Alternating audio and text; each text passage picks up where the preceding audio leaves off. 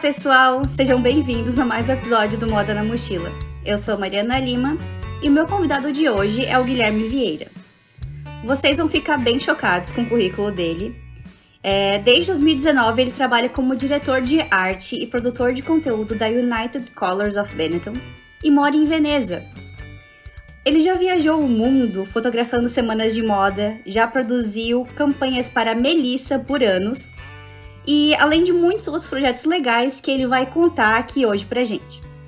A carreira dele na moda começou como designer de estampas lá em Jaraguá do Sul. E para quem me acompanha aqui há mais tempo, sabe que eu tenho muito carinho por essa cidade. Gui, muito obrigada por ter aceitado o meu convite para participar do podcast. Imagina. eu tava conversando com a Ali, que é super amiga do, do Guilherme, e tava conversando com ela sobre o podcast, porque ela é bem amiga da Luana, que eu entrevistei aqui alguns dias atrás, e ela falou: Mari, tu tem que entrevistar o Gui. E na realidade, tu tem que fazer até uma série, assim, de cinco episódios com ele, porque a história dele é muito incrível. ele já fez muitos projetos legais. Então tu tem que entrevistar ele. E aí estamos aqui hoje. E além do mais, é, eu já conheço o Guilherme há um tempo, eu acho que ele não me conhece, mas enfim, porque ele é lá de Araguá do Sul e para quem já me acompanha aqui, sabe que eu trabalhei como estilista lá, meu primeiro emprego como estilista foi na Malve. E aí eu conheci bastante gente lá, eu até já fui, eu estudava na Católica também, né? Eu sou de Joinville, mas estudava lá na Católica de Araguá do Sul. E você já foi da palestra uma vez lá na Católica. E Sim, aí, Deus, não sei se você lembra disso, mas eu até ganhei um livro Aham, que você ilustrou. O livro que eu tava ilustrando, que... ah, sim, quem, sim. Quem, é. quem matou Porfíria Reis, eu acho que era esse o nome. Sim, sim, sim, sim. Era pro Fred, é, assim, ali de Jaraguá, assim. Acho que a primeira coisa que a gente podia falar é sobre a Malve, em fato. Nós dois, o meu, o meu primeiro trabalho também foi na Malve, né? Uhum. Eu comecei trabalhando lá como desenhista com 16 anos. Eu basicamente larguei a escola para começar a trabalhar, porque Primeiro eu pensei, tá, vou começar a trabalhar e vai ser tudo de boa, né? Tipo, é, metade trabalho, metade escola. Eu tava no Senai ainda na época, estudando lá, fazendo ensino médio e, e, técnico. E, e a Mari, que, que era minha amiga no ensino médio também, ela, ela também era desenhista. E, e a gente desenhava juntos na escola e, tipo, tinha uns projetos juntos, assim, a gente desenhava camisetas tipo, estampa pra camiseta, sabe, pra vender pro pessoal da escola. E aí eu falei, Mari, ela tava viajando, eu falei, Mari, é, abriu essa vaga, a Malve, pra desenhista, eu acho que eles têm algumas vagas, cinco vagas, e vão aplicar, vamos. Daí eu peguei, pedi pra mãe dela me dar o portfólio dela, eu levei na Malve o meu portfólio dela, e, e aí depois de um tempo eles começaram a chamar a gente, né, pra fazer para fazer entrevista, para fazer os testes, e foi tipo uhum. cinco meses de teste, sabe? Foi super longo. Nossa. E. Aham. E aí, Todo mundo fala esse processo da Malve que é super longo e é. su super intimidador, porque tu chega lá e tem um monte de gente foda também, ao mesmo hum. tempo, com bastante experiência.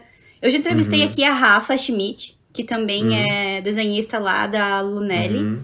E a uhum. Lulana também. E elas sempre contaram que esse processo aí é bem, assim, cansativo. De fato, de fato, a Luana ela entrou um pouco depois. Eu saí é, e a Luana entrou um pouco depois, mas ela chegou a trabalhar com a, com a, com a Mari, com a Ali.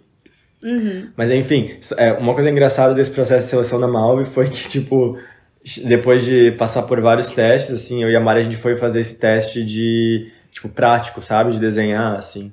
E eu lembro que era tipo. que era tipo devia ter umas 30, 40 pessoas, sabe? Tipo, numa, eles botaram uma mesa em forma de U, assim, aí todos nós sentamos lá. Uhum.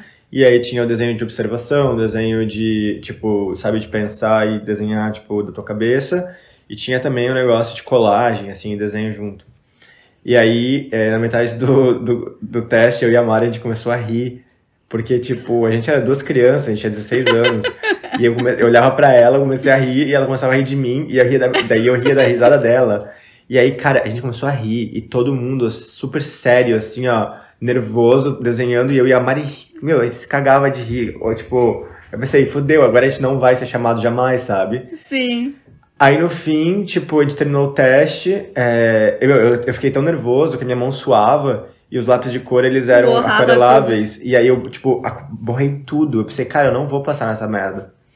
e aí, é, só sei que no fim desse desse teste, é, é, todo mundo vazou. Tipo, eles falaram, tá Uhum. bom, agora acabou o teste. Daí todo mundo vazou. E eu fiquei, tipo, ajuda, ajuda, a- é, peguei todos os, os lápis de cor, tudo, que estavam, tipo, por ali, fui ajuntando, a- arrumando, sabe?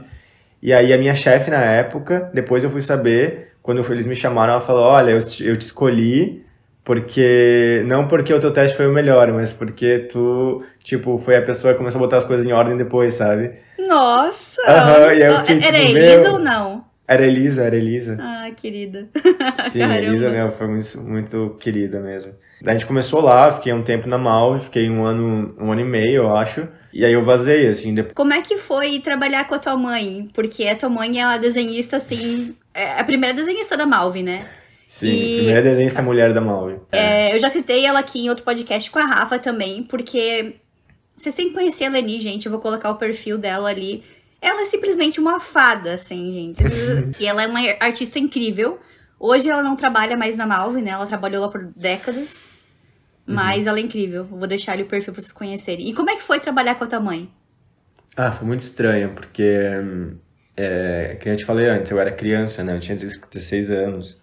E a gente, a gente é do interior ali, de Santa Catarina, tipo, cidade pequena, a gente é super inocente quando a gente tem 16 anos, não é tipo as crianças do, sei lá, de São Paulo, sabe, Rio de Janeiro, que já são, tipo, já estão numa cidade grande. A gente era bem crianção, eu, era, eu e a Mari, né? Mas eu, trabalhando com a minha mãe ali, foi super engraçado estranho, porque eu chamava ela de mãe no começo, e ela ficava brava, ela falava, não me chama de mãe. Eu não sou tua mãe aqui dentro. Foi, lá, foi, muito, foi muito legal, assim, porque a gente é meio que, sabe, evoluiu a nossa relação. Eu comecei a ver ela como mulher, como profissional, acima de mãe, sabe? Eu acho que a gente, como filhos, tu cria esse personagem, assim, mas tu acaba- esquecendo que ela tem todo um, um outro universo na vida dela, né? Tipo, tu exclui que ela é mulher, tu exclui que ela é Uhum. profissional e tu sabe ela como essa pessoa que te, sabe, que precisa cuidar de ti, assim. Então eu comecei a entender que ali ela e eu comecei a entender que ali ela era muito mais que só minha mãe, sabe? Foi muito surreal porque ela tem uma história muito, muito é, forte dentro da Malve e, e inclusive tinha que fazer um podcast com ela, assim, ela tem uma, his- uma história surreal, assim. Nossa, eu ia amar. E aí foi isso, assim, a gente trabalhou, a gente brigava bastante, porque eu era muito bagunceiro dentro da empresa, eu e a Mari, tipo... Isso que tu começou organizando as coisas na entrevista, né? Não, mas, gente, tipo, eu, eu comecei... Não, eu era organizado, mas eu era muito, tipo, sabe... Tipo, criança zoadora, assim, eu ficava fazendo, sabe, piadinha. Não, eu- às vezes eu Coisa pegava boa. e, tipo, com a Mari eu colocava, tipo, no Google Translator, sabe? Tipo, alguma frase, tipo, chega de trabalhar, agora é hora de festa, sei lá, qualquer porcaria assim. E eu colocava, tipo, no Google Translator e dava play no computador super alto pra todo mundo, sabe, ouvir. E aí a gente ficava, tipo, ou graças a Deus, é sexta-feira, sei lá. E aí minha mãe, minha mãe ficava puta da cara. Eu nunca fui muito rebelde, mas eu lembro que na época do ensino médio também, quando eu estudava no Senai, fazia curso técnico lá, tinha uma mulher, a Leila, que ela tava lá pelos 40 e ela tava fazendo curso técnico à tarde com a Uhum. galera que era do ensino médio. E aí, às vezes, a gente ficava, tipo, também dormindo, conversando numa aula que ela achava muito importante. E ela ficava brigando com a gente. Era muito engraçado. Tipo assim, a gente nem tava fazendo nada demais, assim, fora do comum pra um adolescente e ela ficava brava. Então eu É, consigo sim, a imaginar. diferença de geração, né? Sim. Mas a minha mãe tinha muito essa pressão, sabe? Tipo, ah, é meu filho, ele sabe, tipo... Ela teve muita... Tipo, a, a- a fase dela na mal foi muito diferente da minha, né? Porque ela Uhum. começou lá com 12 anos. Tipo, 12? Ela, Uhum, ela começou Caraca. limpando chão na Malve. é, depois ela ficou- foi pra costura. E aí depois, por uma série de coisas que aconteceram, ela foi pro, pro desenho. E aí lá no desenho ela era a única guria, tipo, ela tinha, meu, ela era super novinha, devia ter uns 14 anos na época, trabalhando com mais uns cinco caras que tinham, tipo, 35 pra cima, sabe? Nossa. Cara, Enfim, eu eu- vou entrevistar ela, porque eu tenho muita curiosidade de saber como é que era esse processo numa época em que não existia nada digital, né?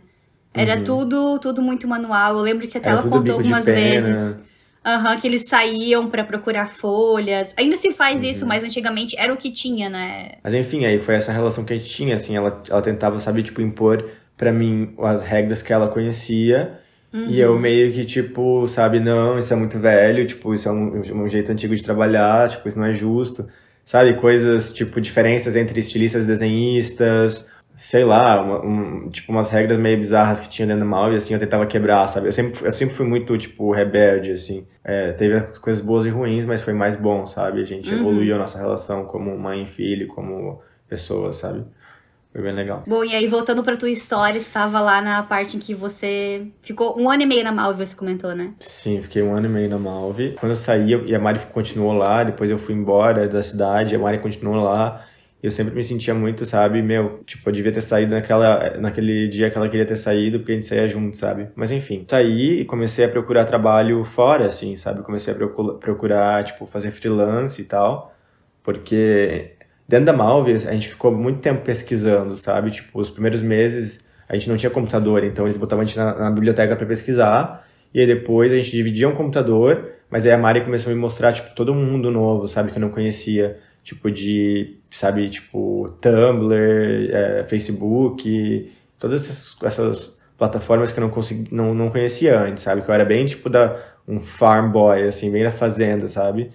E bem do mato, assim. Tipo, eu, eu lembro que eu segui esse site chamado é, The Sartoria List, que era tipo um Scott Schillman que ele ia fotografar uhum. e tal, tipo nas semanas de moda. A Karen Matos também, que é uma menina que trabalhou na Malve, trabalhava com pesquisa ela me, foi uma super referência para mim e ela me mostrou muita coisa, sabe, muito é, outras formas, sabe, de, de trabalhar com, com a moda e tal. Eu comecei a ver uhum. que existia tipo um mundo além de trabalhar dentro de uma empresa que é minha mãe, sabe? Que a minha referência era minha mãe, trabalhou 35 Sim. anos, 40 anos na Malve.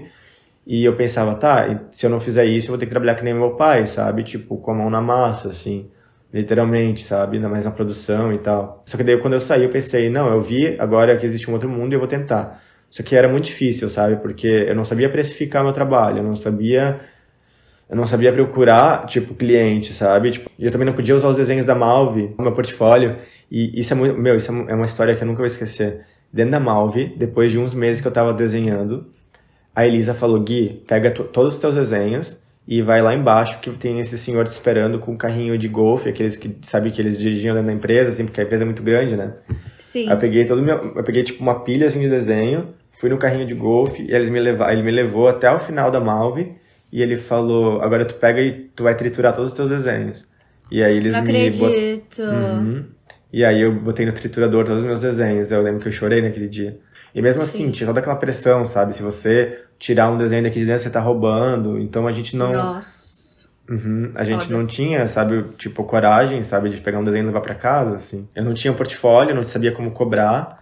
E aí, depois de um ano em casa, sabe, tentando fa fazer clientes, eu meio que fiz uns desenho, desenho outro para algumas pessoas, mas era muito amador, sabe? Não era, tipo, de fato um trabalho, assim. E aí, eu entrei numa outra empresa, chama Elian, e, e na Elian eu fiquei mais tempo, assim, acho que eu fiquei uns três anos lá, sabe? E aí na Ilha eu continuei, eu, eu, aí eu me desenvolvi melhor como um desenhista. Eu comecei a viajar, fui para o Recife, fui para Buenos Aires, fui para São Paulo. Eu comecei a viajar para fazer pesquisa para desenhar as coleções, sabe?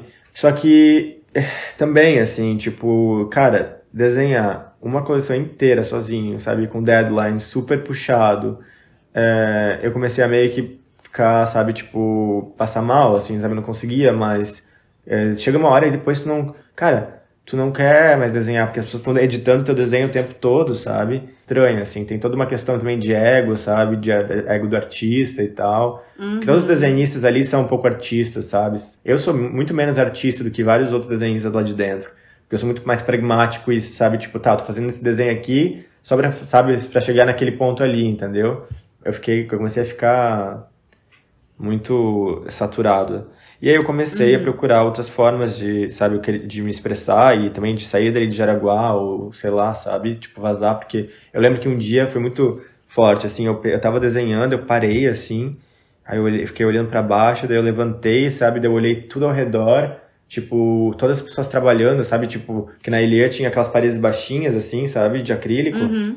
Aí eu olhei todo mundo desenhando, todo mundo trabalhando, as estilistas, modelistas, desenhistas. E aí eu peguei e pensei, meu Deus do céu, eu não quero ficar aqui, sabe? Eu tinha a Leia, tipo, uma das minhas melhores amigas, trabalhava lá há anos também, há oito anos, eu acho que na época. E eu pensava, meu Deus, eu não quero ser que nem ele, sabe? Eu não quero ser que nem a minha mãe. E aí eu comecei a pesquisar, tipo, maneiras de, de sair de lá. Comecei a aplicar para universidades fora, tipo, é, eu apliquei para USP, para Unicamp. Como é que eu e nessa fui? época tu também fazia alguns freelas por fora, quando tava na Elian, ou, não tinha tempo? Então, no começo não tinha tempo e eu, pense, eu, eu já tinha, tipo, pensado, sabe, vou voltar a fazer freela. Uhum. Agora que eu tô trabalhando, eu vou voltar a fazer freela e vou, sabe, fazer um, abrir um estúdio fora. Eu sempre tinha essa vontade, sabe, de abrir um estúdio, assim. Meu sonho era abrir um estúdio com a Mari. E para mim foi, tipo, uma grande inspiração também. Tinha um pessoal lá, da Malve, que era o João, o, o Xuxa, tipo, uns guris lá, que eles abriram o estúdio Grima, sabe? Sim, E claro. eu lembro que eu via, assim, eles planejando, sabe, na hora do almoço, tipo, eles eles estavam trabalhando na Malve, mas eles estavam guardando dinheiro e se organizando para abrir o estúdio por fora, sabe? E eu pensei, cara, eu vou fazer que nem eles, eu vou continuar trabalhando e eu vou começar a procurar clientes fora e aí depois que eu tiver tipo, estabilizado, eu vou sair. E aí, na época, eu comecei a namorar com esse cara, o Alex, é, que ele era, tipo, trabalhava com teatro e tal na Scar, e ele era mais relacionado com o pessoal, sabe, tipo, da cena criativa da cidade, que era fora desenho e tal. E aí ele tinha esse amigo que trabalhava com uma empresa lá de Blumenau. E aí esse amigo era estilista e ele falou, me botou em contato com, com, esse, com esse cara ali. E, e esse foi o meu primeiro cliente freela e foi, tipo, o meu melhor cliente freela até hoje, assim, foi surreal, porque... Uhum. porque eu tava cansado, tava trabalhando na Elian, eu tava exausto, e aí surgiu essa oportunidade, eu pensei, cara, quer saber de uma coisa? Eu já tô trabalhando aqui dentro. Se ele quiser meu desenho, ele vai pagar bem, sabe? Eu não vou fazer, cobrar, tipo, 50 reais, sabe? Uhum. E na época, pra mim, eu pensei, pensei um valor alto, pra mim era 300 reais, sabe? E aí eu falei, olha, pra fazer, tipo, raporte é, tipo, 350. Pra fazer estampa corrida é 300. E aí eu fiz uma média, sabe, entre 250 a 350, 350 400 reais, dependendo da complexidade. Aí eu fiz um primeiro raporte pra ele, e aí quando eu fiz o raporte, foi aprovado, tipo assim, ó, na hora, ele não precisei, tipo, alterar nada, sabe? E aí ele falou, agora é, tá ótimo, lindo, e eu vou te passar o teu contato pra essa, essa, essa mulher aqui de Blumenau, e, porque ela tá precisando de um desenhista. Tu quer? Aí eu falei, tá bom. Aí ele mandou pra, o contato meu pra ela, e aí ela me mandou um teste. Quando eu passou o teste, também sem, sem alteração nenhuma, ela Nossa, falou, que tá sonho. bom. Ela falou, agora aqui, ó, 30 desenhos pra tu fazer. 30 desenhos, tipo, por é, 300 reais cada. Cara, eu pensei, agora sim. Aí eu comecei a fazer, fiquei tipo umas, umas duas semanas desenhando pra eles e fazendo a coleção. E aí um dia rolou um negócio na Elian, assim, que tinha uma, uma guria nova que era chefe, ela foi super, sabe, tipo, mal educada comigo, super blasé, snob. E eu falei, quer saber de uma coisa? Eu não preciso ficar aqui. Eu, sabe, é, agora eu, eu consegui um cliente, foda-se. Aí eu peguei e saí de um dia pro outro. E aí eu comecei, sabe, tipo, correr pra abrir empresa, pra abrir a MEI, né? Porque pra tu trabalhar como desenhista fora, fazer freelance, tu precisa fazer nota fiscal, né? Sim. E aí eu comecei a correr atrás disso, assim, de fazer, tipo, abrir minha MEI, de achar o é, contador, de achar, etc, sabe? Fazer tudo o que eu tinha que fazer, assim. Aí comprei um computador pra mim, um iMac que eu não tinha. E aí eu comecei a fazer freela em casa, assim, sabe? E, e foi uma época maravilhosa, porque eu fiz muito dinheiro. Eu... Muito dinheiro é, perto do que eu ganhava na Malve e na Elian. Tu sabe? lembra, assim, quantas vezes mais que era o teu salário? Meu, eu lembro que, tipo... Eu, eu lembro que eu ganhava, tipo, 1.800. Aí tinha as, as taxas, né? Uhum. E, e como freela, eu tava fazendo 20 mil por mês. Nossa. Era muito dinheiro, era muito surreal. Eu, pensei- eu, eu lembro que meu pai ficou chocado, assim, sabe? Meu pai ficava, meu Deus do céu. E, e foi isso, assim, sabe? Claro que foi 20 mil, depois foi 15 mil, depois é, acho que foi mais, tipo, uns, sei lá, 15 mil, e aí parou, assim. Porque eu fiz meio que desenhei uma, é, mais de uma coleção, eu acho que foi pra eles, simultaneamente. E aí teve o meio que o intervalo, sabe? Onde as estilistas iam pesquisar, onde elas estavam criando a coleção. E Sim, até elas me sim. brifarem de novo, até elas me brifarem com novos desenhos, demorou um tempo, sabe? Tipo, uns dois Aham. meses, eu acho. Foi ali que eu comecei a entender, assim, que, tipo, eu tinha que guardar dinheiro na, na alta temporada pra depois, né, tipo, tá mais tranquilo, assim. Uhum. Ou achar outros clientes, né, e trabalhar que nem um louco. E foi o que eu fiz, na real. E, e foi muito engraçado, porque assim, ó, eu, é, através do Alex, porque o Alex, eu conheci o Alex, que ele me chamou para fazer uma, uma um, é, trabalhar num, num videoclipe dele, né? Tipo, ele tinha uma, uma banda chamada Aurora Snow, e aí ele me chamou para fazer a pintura no rosto de alguns do tipo do baixista, da Tati que tocava teclado. E eu acabei, sabe, me envolvendo com outras coisas, que ali também foi, sabe, meu, primeiro contato com tipo vídeo, edição de vídeo, direção de arte, porque eu, eu botei a mão em tudo ali junto com o Alex, sabe? Uhum. E ali eu conheci a Vicky. Eu conheci a Vicky, que eu acho que muita gente que é de Aragua conhece, que, e que ela tem o Estranoica, né? Que é tipo um brechó e tal. Minha primeira semana em Jaraguá do Sul foi meio que mágica, assim. É, eu sou de Joinville, né? Como já uhum. falei aqui. E uhum. apesar de Joinville ser uma cidade maior do que Jaraguá do Sul, eu acho que Jaraguá tem um, assim, uma atmosfera muito mais artística. Pelo Sim. menos do que, assim, do meu meio social que eu vivi lá. É, uhum. É, lá em Joinville, eu acho que eu achava que eu era até um pouco mais diferentona, mas no final das contas eu percebi que eu era bem normalzinha mesmo quando eu fui lá para Jaraguá do Sul. É, primeira semana, eu entrei no. Fui sair pra jantar com as gurias lá com as estilistas. E aí eu conheci a Karen Matos e eu lembro certinho. Acho que ela não se lembra disso, mas eu lembro. Eu entrei no carro do. no Smart dela. Eu falei, Karen, posso ir contigo? Eu quero andar, eu quero andar no Smart, que era do pai dela. E aí, hum. No caminho, ela me levou pra Estranoica. Chegou lá, tipo, aquela vibe boa da Estranoica. Era uma festa também que a Estranoica fazia, que era um mix de festa com brechó. Era bem interessante, assim.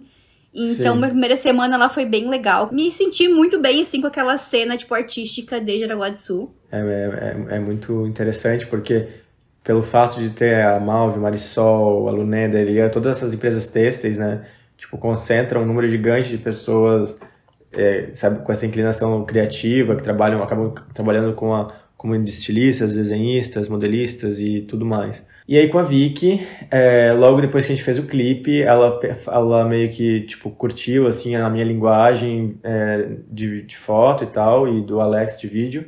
E ela chamou a gente, começou a chamar a gente para essas festinhas que ela fazia no jardim. E aí, aos poucos, essa festinha do jardim se tornou extranoica, né? E eu e o Alex estavam sempre lá desde o começo com ela, e a gente ia fazendo, tipo, foto e vídeo dentro do extranoica, dos eventos a gente, antes de, sabe, tipo, fazer um evento, a gente fazia, tipo, uns comerciaizinhos, assim, sabe, para chamar as pessoas pro próximo evento. Ou fazia fotos para fazer os posters, de, de sabe, para postar no Facebook e tal. Então, foi, tipo, uma série, sabe, de coisas que foram acontecendo uma atrás da outra, assim, e relações que eu fui fazendo com essas pessoas que foram, sabe, tipo, me, me projetando para fora do mundo do desenho, sabe? Que era uma coisa que eu não uhum. conseguia, eu não conseguia tipo, me enxergar, sabe, fora, enxergar não sendo um desenhista, eu pensava, o que eu vou fazer da vida, sabe? E aí foi ali, assim, nesse ambiente que eu comecei a me desenvolver como um fotógrafo, como um videomaker, como um diretor de arte, e, é muito difícil, sabe, de, de, me, me, de me descrever como uma dessas coisas, porque eu não sou só um fotógrafo, eu não sou só um, um diretor de arte. Eu faço, tipo, eu tenho uma ideia e eu quero, tipo, eu quero contar uma história, entendeu?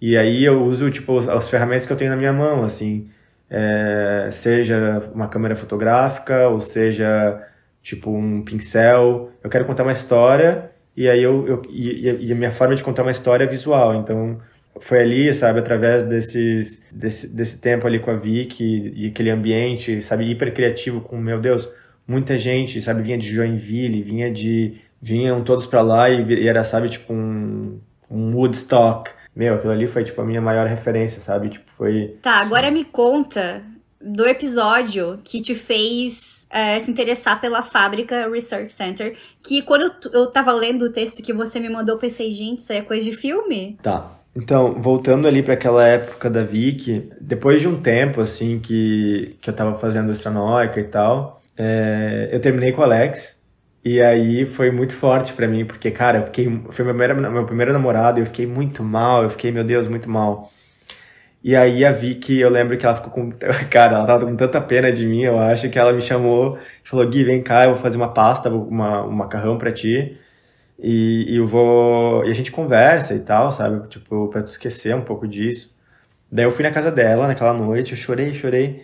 E aí, enquanto ela cozinhava o macarrão, eu, eu fui na biblioteca dela, assim, que ela tinha, sabe, tipo, uma estante cheia de livros e revistas. E aí eu abri, peguei essa revista, assim, e era uma revista muito estranha, sabe? Tipo. E aí dentro dessa revista, que era Colors Magazine, tinha, tipo, um cartão amarelo que era um, um tipo uma chamada, tipo uma call uh, for the wanted creativity, que é tipo essa residência artística que eles fazem, que eles faz, ofereciam na fábrica, né? Que é esse centro de pesquisa da, da, da Benetton, da United Colors of Benetton. Era residência criativa, assim, residência artística. E eu não sabia na época o que, que era esse conceito de residência artística, sabe? E aí eu lembro que eu, tipo, eu não sei se na época eu tirei uma foto com o celular ou se eu escrevi, só sei que eu terminei a janta com a Vi, fui para casa, uns dias depois eu comecei a, eu botei no Google, sabe, Fábrica Research Center, uhum. e aí eu uhum. vi e comecei a pesquisar, a ver, tipo, e vi que tinha uma série de, tipo, requisitos para se quisesse aplicar para residência, né? Tu tinha que ter uhum. menos de 25 anos, tu tinha que é, escrever uma carta de submissão, assim, sabe, tipo, é, dizer por que você queria ir lá e tal. Aí você uhum. escolhia uma das. É, você escolhia uma das, das categorias, tipo fotógrafo, ilustrador, é, videomaker, interactive design, na época já tinha. E, e, tinha que botar teu portfólio. Aí eu lembro que eu fiquei, tipo, um tempo, assim, umas duas semanas, acho que foi, tipo, fazendo meu portfólio e tal. Eu fiz um, um PDF na época. Aí eu apliquei para eles. E aí, então aplicou pra parte de ilustração, então. Apliquei pra parte de ilustração. Eles não pediam pra ter faculdade nem nada ou algo assim, porque você acabou nunca fazendo faculdade, né? Mas não tinha o requisito de fazer faculdade, de ter faculdade ou, ou, ou qualquer coisa. Tanto que eu podia ter 19 anos, podia ter 17 anos e eu podia aplicar, legal. entendeu? Eu acho muito legal isso, que pudesse falar um pouco disso depois, sobre esse negócio, tipo, de ter aprendido tudo fazendo mesmo, sabe? É, é muito incrível é... isso, porque eu, eu gosto do ambiente acadêmico, mas eu sei que é um ambiente muito tradicional, que tem muita coisa para melhorar. Então eu vejo histórias assim como você e muitos outros estilistas que ou começaram a faculdade e abandonaram, ou mesmo nunca é, começaram a faculdade e sempre conseguiram se desenvolver trabalhando mesmo. Não, exato. É, eu tenho, inclusive, eu posso falar depois sobre isso, mas, mas eu tenho um pouco de dificuldade de ler bastante dificuldade de ler. Eu li um, eu li um livro na minha vida e demorei dois anos para ler o livro. que era, tipo, fino assim.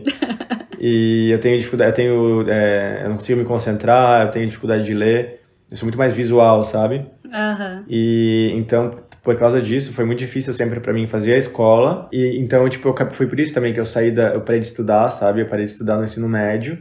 Só que depois, é, vou só para explicar, é, eu parei de estudar, mas quando eu tava na Elian, eu comecei, eu fiz aqueles tipo, sabe que tu faz tipo três anos do ensino médio em seis meses, tipo supletivo.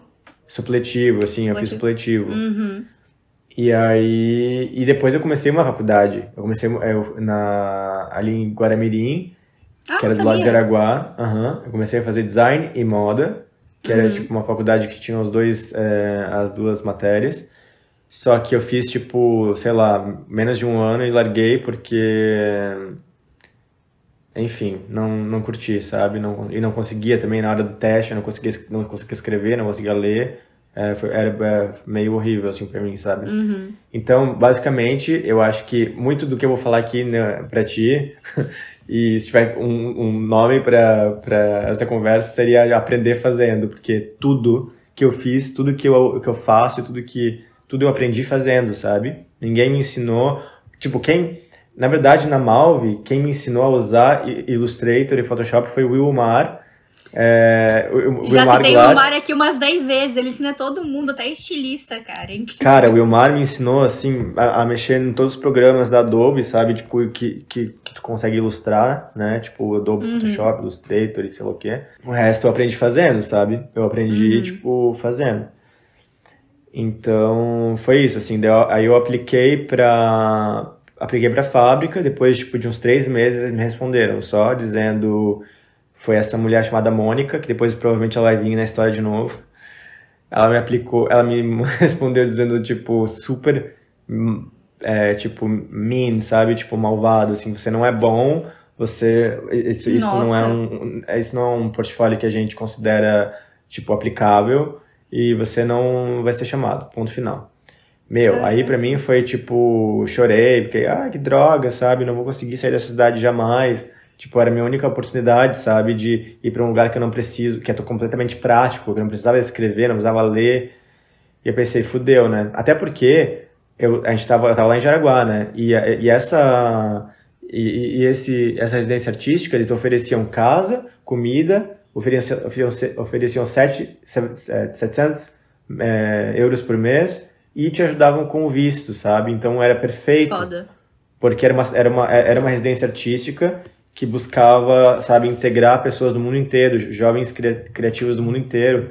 Uhum. Sabe, não importa de onde tu é, não importa tu é, nada, sabe? É sobre, tipo, é, é sobre diversidade, sobre integração, sabe? E eu pensei, foda-se, continuei em Jaraguá, ilustrando, fazendo freelance e tal. É, aquele foi o meu mundo por um, um, bom tempo, sabe? Só que através da internet, através do blog, através do Tumblr, eu comecei a me conectar com pessoas, tipo, de outros lugares do mundo, sabe? E do, e do Brasil, principalmente, mas também do mundo. E um deles foi o Gui, o Gui Silva, que é um grande amigo meu. Foi ele que me, sabe, me ajudou também a, a, a me introduzir na cena criativa, sabe? É, uhum. na moda, no Brasil principalmente. E depois de um tempo conversando, ele acabou me convidando para ir lá para Caxias do Sul para fazer umas fotos.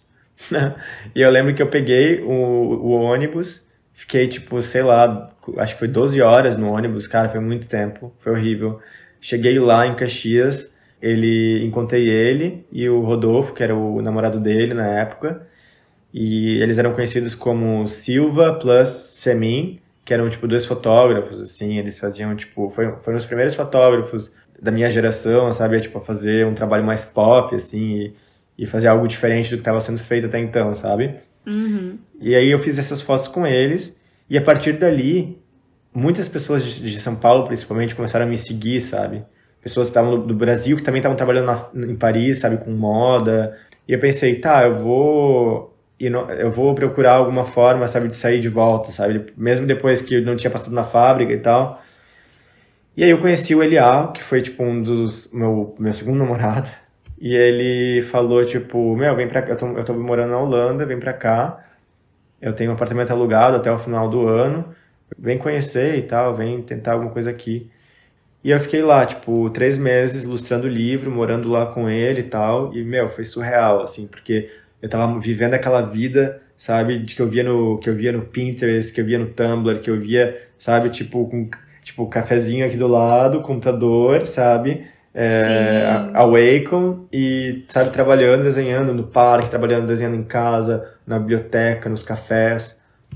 E eu lembro que nessa foi... época tu até chegou a vender algumas ilustrações de lua, né? Na, na rua. Eu lembro que eu seguia você no Instagram e eu via isso. Sim. É, não, isso foi, foi, foi mais pra frente. Ah, é? Mas, é, sim, porque eu, eu, eu, eu, vivi esses três meses ali, depois uhum. eu voltei pro Brasil, pra Jaraguá, uhum. fiquei cinco meses em Jaraguá. Aí eu me mudei para Porto Alegre, porque o Olhar morava lá, né? E aí a gente se mudou juntos para lá, num apartamento ali no Bonfim. E, e aí depois a gente voltava sempre, sabe, uma vez por ano a gente voltava para Holanda para visitar nossos amigos. E, meu, a gente voltava pra Holanda sem grana nenhuma. E a gente, tipo, literalmente, a gente fazia no cartão de crédito a passagem, sabe? Não tinha grana. A gente chegava lá, eu tinha essas luas que eu pintava em aquarela, né? Era uma folha em branco e no centro, tipo, um, um círculo, tipo, com manchas que parecia uma lua. E eu fiz, uhum. fiz, uma série de luas e aí a gente vendia, sabe? A gente segurava a prancheta aqui do, do lado, ia na Dam Square, ia, tipo, no, nas áreas mais turísticas de, de Amsterdã e ficava na rua, sabe? Tipo, Would you like to have the moon? E a gente oferecia para as pessoas, os turistas, e eles, tipo, sabe, riam, falavam, tipo, why not, you know? E aí compravam, e era, tipo, 15 euros cada lua, sabe? E a gente, e eu, e eu fiz as primeiras pinturas, eu pintei as primeiras luas, eu escaneei elas, e aí eu só uhum. imprimia de novo elas no papel de aquarela. Então parecia que elas eram todas pintadas originais, Sim. sabe? Sim. Não falava que era um original, que, que, que eu não, não, não mentia dizendo que era originais, eu falava, uhum. é uma cópia mas tipo, era muito bem feito, sabe? Parecia muito real. E aí é, eu lembro que, cara, a gente ficava 27 é, dias, 25 dias toda vez que a gente ia, fazia tipo 2 mil, 2.500 euros só vendendo lua na rua. Pagava as Foda. passagens, pagava hospedagem, pagava comida, mas era perrengue, assim, sabe? Não era fácil. Tipo, teve vezes que eu, que eu achei que eu ia dormir na rua, assim, porque que não tinha. A gente, a gente ganhava dinheiro para pagar o, onde a gente ia dormir dia, na noite seguinte, sabe? Então foi muito louco, assim. E, e esse meu segundo namorado, ele era muito corajoso e, sabe, ele, ele, ele, ele tinha esse espírito, sabe, muito, tipo, essa cara de pau que eu não tinha, sabe? Então ele, eu, eu fazia, eu pintava, eu fazia as coisas e ele vendia, ele, sabe, uhum. ele, ele conseguia fazer toda essa parte para mim ali. E, e aí por um tempo eu fiquei ali em, em Porto Alegre morando uh, no Bonfim e tal. Eu ainda estava fazendo uns trabalhos para para Up Kids, que era essa, essa marca lá de Blumenau que eu fazia as estampas, né? Que foi um dos uhum. melhores clientes que eu tive. Até que chegou um momento que eles começaram a pedir para baixar o valor, sabe? Eles começaram a pedir, tipo, ah, é, você podia fazer essa estampa por, sei lá, 150 reais? Aí eu, não, é, por quê? Ah, não, porque a gente tem esse outro desenhista que tá cobrando 80. E aí quebrou, quebrou meu negócio, sabe? É, uhum. Porque não valia mais a pena eu fazer, tipo, todos aqueles desenhos que eu fazia por, tipo, 80 reais, sabe? Tipo, era menos que a metade, sabe, do que eu ganhava antes, assim. Uhum. E aí, um dia, é, voltando do... Eu tava... Era noite, eu tava cozinhando em casa e tal. Esperando o, o Elial chegar do, da escola. Ele fazia, ele fazia universidade de, em arquitetura. E aí, é, ele chegou em casa rindo assim e falou: Consegui um emprego para ti. Um novo emprego para ti. Aí eu falei: Como assim? Aí ele falou: Não, eu tava passando aqui na rua, naquele prédio lá que a gente sempre passa, porque tinha esse prédio que parecia abandonado que a gente passava. Só que do lado de fora a gente conseguia sempre ver uns IMAX, assim, sabe? Dava pra ver. Era um estúdio, é, mas parecia, sabe, um prédio abandonado, assim. E ele falou: Passei ali na frente, tava, tinha essas pessoas, é, tinha essa festa ali. Eu pedi para entrar, eles deixaram eu entrar, e eu comecei a falar com esse cara, que era o dono do, do estúdio, sabe, por coincidência. Eu mostrei o teu Instagram, e ele falou e ele me pediu para conversar contigo na terça-feira. e aí eu, tipo, meu Deus, como assim, sabe? Tipo, tá bom, né? Aí chegou de sexta-feira, terça-feira, e aí eu fui lá falar com ele. A gente conversou, tomou um café, assim, e ele falou: Não, eu achei teu portfólio incrível, tipo, todas as coisas que tu fazia, que tu faz. E as coisas que tinham no meu portfólio na época, no meu Instagram, eram as coisas do Extranoica, entendeu? As hum, fotos, tinha massa. tipo os posters que eu fazia na Extranoica. E ele falou uhum. para mim: Não, o que me chamou a atenção no teu, no teu portfólio é isso. E aí eram os posters que eu fiz pra, pra Vicky, sabe? E aí eu fiquei, tá, meu, é, é, que ótimo, né? Tipo, me deixa, me, me me avisa se tu realmente quiser me chamar para fazer alguma coisa e tal. Aí naquela noite ele me ligou dizendo, olha, conversei com os meus sócios e a gente vai te oferecer tanto para tu trabalhar pra gente como diretor de arte. E eu fiquei, meu Deus, como assim diretor de arte, sabe? Eu nem sei o que é isso. Aí eu comecei a procurar no Google, sabe? O que é um diretor de arte? E aí... E aí eu tava muito inseguro, assim, mas eu, eu fiz a entrevista com ele na, na terça, e na terça seguinte comecei a trabalhar, sabe? foi muito louco, porque ele falou para mim assim, olha, é, tu vai começar a trabalhar terça-feira, mas na segunda-feira eu tô indo para Londres, eu vou ficar lá três meses, sabe? E aí ele foi viajar e me deixou trabalhar, me botou dentro da empresa ali. E, e eu fiquei tipo, meu Deus do céu, sabe? Tipo, o que eu vou fazer? Eu não sei, eu não, sou, eu não sei fazer um diretor, ser um, um diretor de arte. Só que aí foi, sabe? Eu entrei, aí comecei a trabalhar ali com o pessoal, tinha bem poucas pessoas na época e a gente estava fazendo, trabalhando para Melissa. Então eu comecei a fazendo, tipo, editando conteúdo para Melissa, sabe? Você sabe a Melissa, né? De, de Claro. E eu Acho que no a, Brasil, a com... se a pessoa não conhece, não existe quem não conheça a Melissa, né? É, não, é, é muito forte lá, né? E naquela época era muito jovem ainda esse universo, sabe? De empresas no Instagram e tal a, a gente estava aprendendo a fazer, sabe? Uhum. Eu estava aprendendo muito, muito mais, porque é tudo novo para mim, né? E eu lembro que depois de uns meses lá fazendo, editando conteúdo para eles, eu sugeri, eu falei, por que, que a gente não vai pro, pro Fashion Week? O Vitorino Campos estava fazendo desfile no São Paulo Fashion Week, e, e ele estava é, desfilando com Melissas, né? E eu falei, por que, que a gente não vai lá e faz tipo um... E, e a gente faz um um, é, um, sabe, um making off, um backstage, assim, tipo um, uma, um documentário backstage do, do desfile. E aí o meu e aí todo mundo da, da agência falou pra mim, não, não, tipo, tá viajando, sabe, oferece, é, propondo isso, tipo, eles nunca vão aceitar. E aí eu peguei liguei pro meu chefe, que tava na, ainda tava, acho que em Londres, eu falei, olha, eu tive essa ideia. Aí ele pegou e falou, não, eu vou, vou propor lá pro, pro pessoal. Aí ele propôs, e aí aconteceu que eles me mandaram pro Fashion Week para fazer esse backstage, sabe? E aí é, eu fiz, eu fui lá, tipo, com, com, a, com crachazinho, assim, de uhum. fotógrafo. Comecei a fazer fotos, sabe? Tipo, das modelos se maquiando, todas aquelas cores, aquele universo ali, daquela historinha.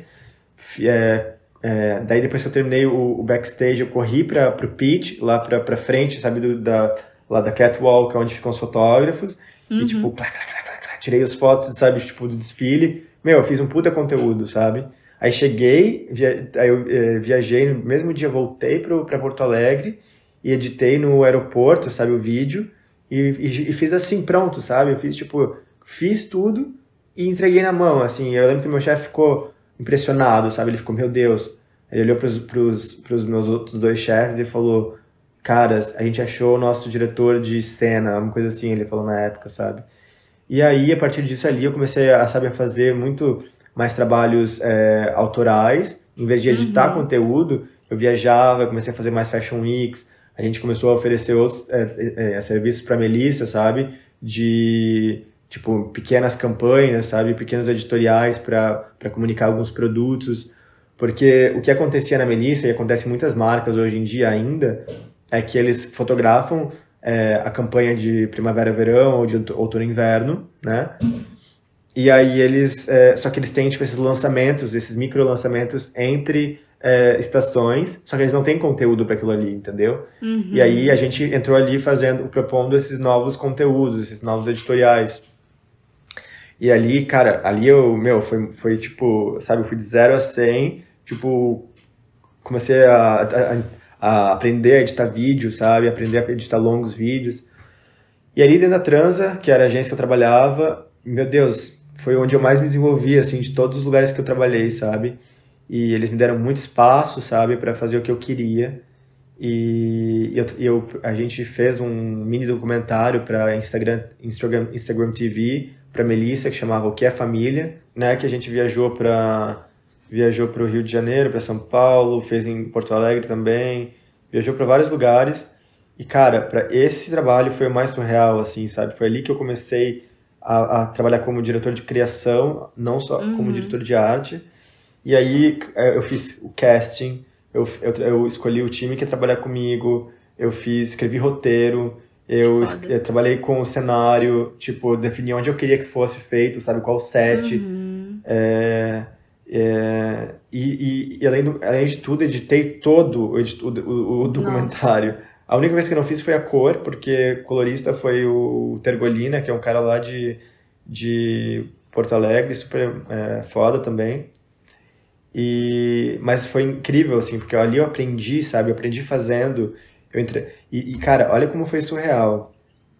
Na época ali que eu fiz o, o Que a Família, eu tava apaixonado por essa cantora, chama Duda Beat, e ela tava recém começando ali naquela época. E eu coloquei é, eu, eu pedi pro, é, para colocar no casting ela, e a gente entrou em contato com ela e ela aceitou. Eu fui na casa dela, eu entrevistei ela pessoalmente na casa dela, a gente saiu pra, pra almoçar, tudo. Meu Deus, eu conheci o namorado dela, os amigos dela, tudo. Ela contou toda a história dela pra mim, sabe? E eu fiz ali, sabe? Eu, eu tinha a minha câmerazinha na mão, eu fiz tudo ali, sabe? Foi surreal. Meu, eu lembro que eu teve, teve essa cena que eu subi em cima da cadeira, assim, e eu só eu lembro que eu, na minha cabeça eu tinha as imagens que eu queria, né? E aí eu meio que dava um jeito com o meu corpo de fazer elas acontecerem, sabe? Então eu subi numa cadeira e eu lembro que eu queria essa imagem, eu queria fazer essa imagem das Bauer Sisters, que elas estavam deitadas no chão e eu queria fazer a câmera tipo girando, sabe? Fazendo assim, ó. E eu lembro que eu botei, eu, eu botei a tira da câmera aqui no meu pescoço, botei a câmera para frente, sabe, com toda a minha força, e aí eu comecei a fazer isso aqui, ó. Comecei tipo girar. Eu tremia assim, mas eu segurava para não tremer, sabe? Eu fazia assim, ó meu, e ficou linda a cena, sabe? Tipo, ficou tipo girando. Eu assim, vi sabe? o vídeo, eu, eu, consigo, eu consigo lembrar exatamente de qual cena que é. Nossa, e, nossa, incrível. E daí na época, tipo, foi a Vika, foi a Nora, elas me ajudaram com o styling e tal. É, só que, tipo, eu falava, sabe, eu quero isso, eu quero aquilo, eu quero que ela esteja usando rosa, ela esteja usando verde, e essa aqui vai estar no meio. Teve um episódio que a gente fez com a Fernanda Paz Lemes, não sei se você sabe quem é. Sim, É uma, sim. uma uhum. global lá, aquelas famosas. Uhum. E a gente foi na casa dela, sabe, eu deitei na cama com a avó dela, é, ela falou da história com o pai dela, contou todas, sabe, as coisas. E foi muito surreal, porque eu lembro que eu era criança, tipo, eu ouvia Sandy Júnior, e ela tava, tipo, numa minissérie com o Sandy Júnior, sabe? Sim. E eu tava ali depois trabalhando com, sabe, gravando ela na casa da, da avó dela, sabe? Meu, foi muito surreal, assim, é muito, tem coisas que eu lembro que, cara, muito louco. É, tem esse também, um o primeiro episódio que eu acho que a gente fez, que a gente gravou em Porto Alegre, eu fiz com as, é, com as Irenes, que é esse coletivo de artistas é, queer é, da, ali do, de Porto Alegre. E também eu, cara, eu era muito fã delas e elas fazem, faziam voguing, elas, sabe, elas dançam, elas são, tipo, artistas, assim, muito fodas. E, e foi muito interessante, assim, porque através desse projeto eu fui conhecendo essas pessoas que eu era fã, sabe? E aí, então, como que depois desse período que tu tava em Porto Alegre, como que tu acabou indo parar na, na Europa de novo? Então, agora, essa é a história mais louca. Eu tava trabalhando na Transa, só que eu e o gente, a gente já tava cansado de Porto Alegre e a gente queria muito voltar a morar na Holanda, sabe? A gente sempre falava, vamos voltar a morar na Holanda, vamos voltar a morar na Holanda. E a gente tinha esse sonho, sabe, de morar na, na Europa. Só que é muito difícil pra gente que é brasileiro é, se mudar para o exterior, porque tem toda a questão de visto, né? Então, ou você consegue um trabalho, ou você casa com alguém, ou você, né, aquele clichê, as histórias clichê, clichês que a gente já conhece, assim. Não é fácil. Então eu comecei a procurar, é, sabe, aplicar para trabalhos, comecei a, procu- a procurar aplicar para, sabe, tipo, marcas, é, tipo, em Paris e tal.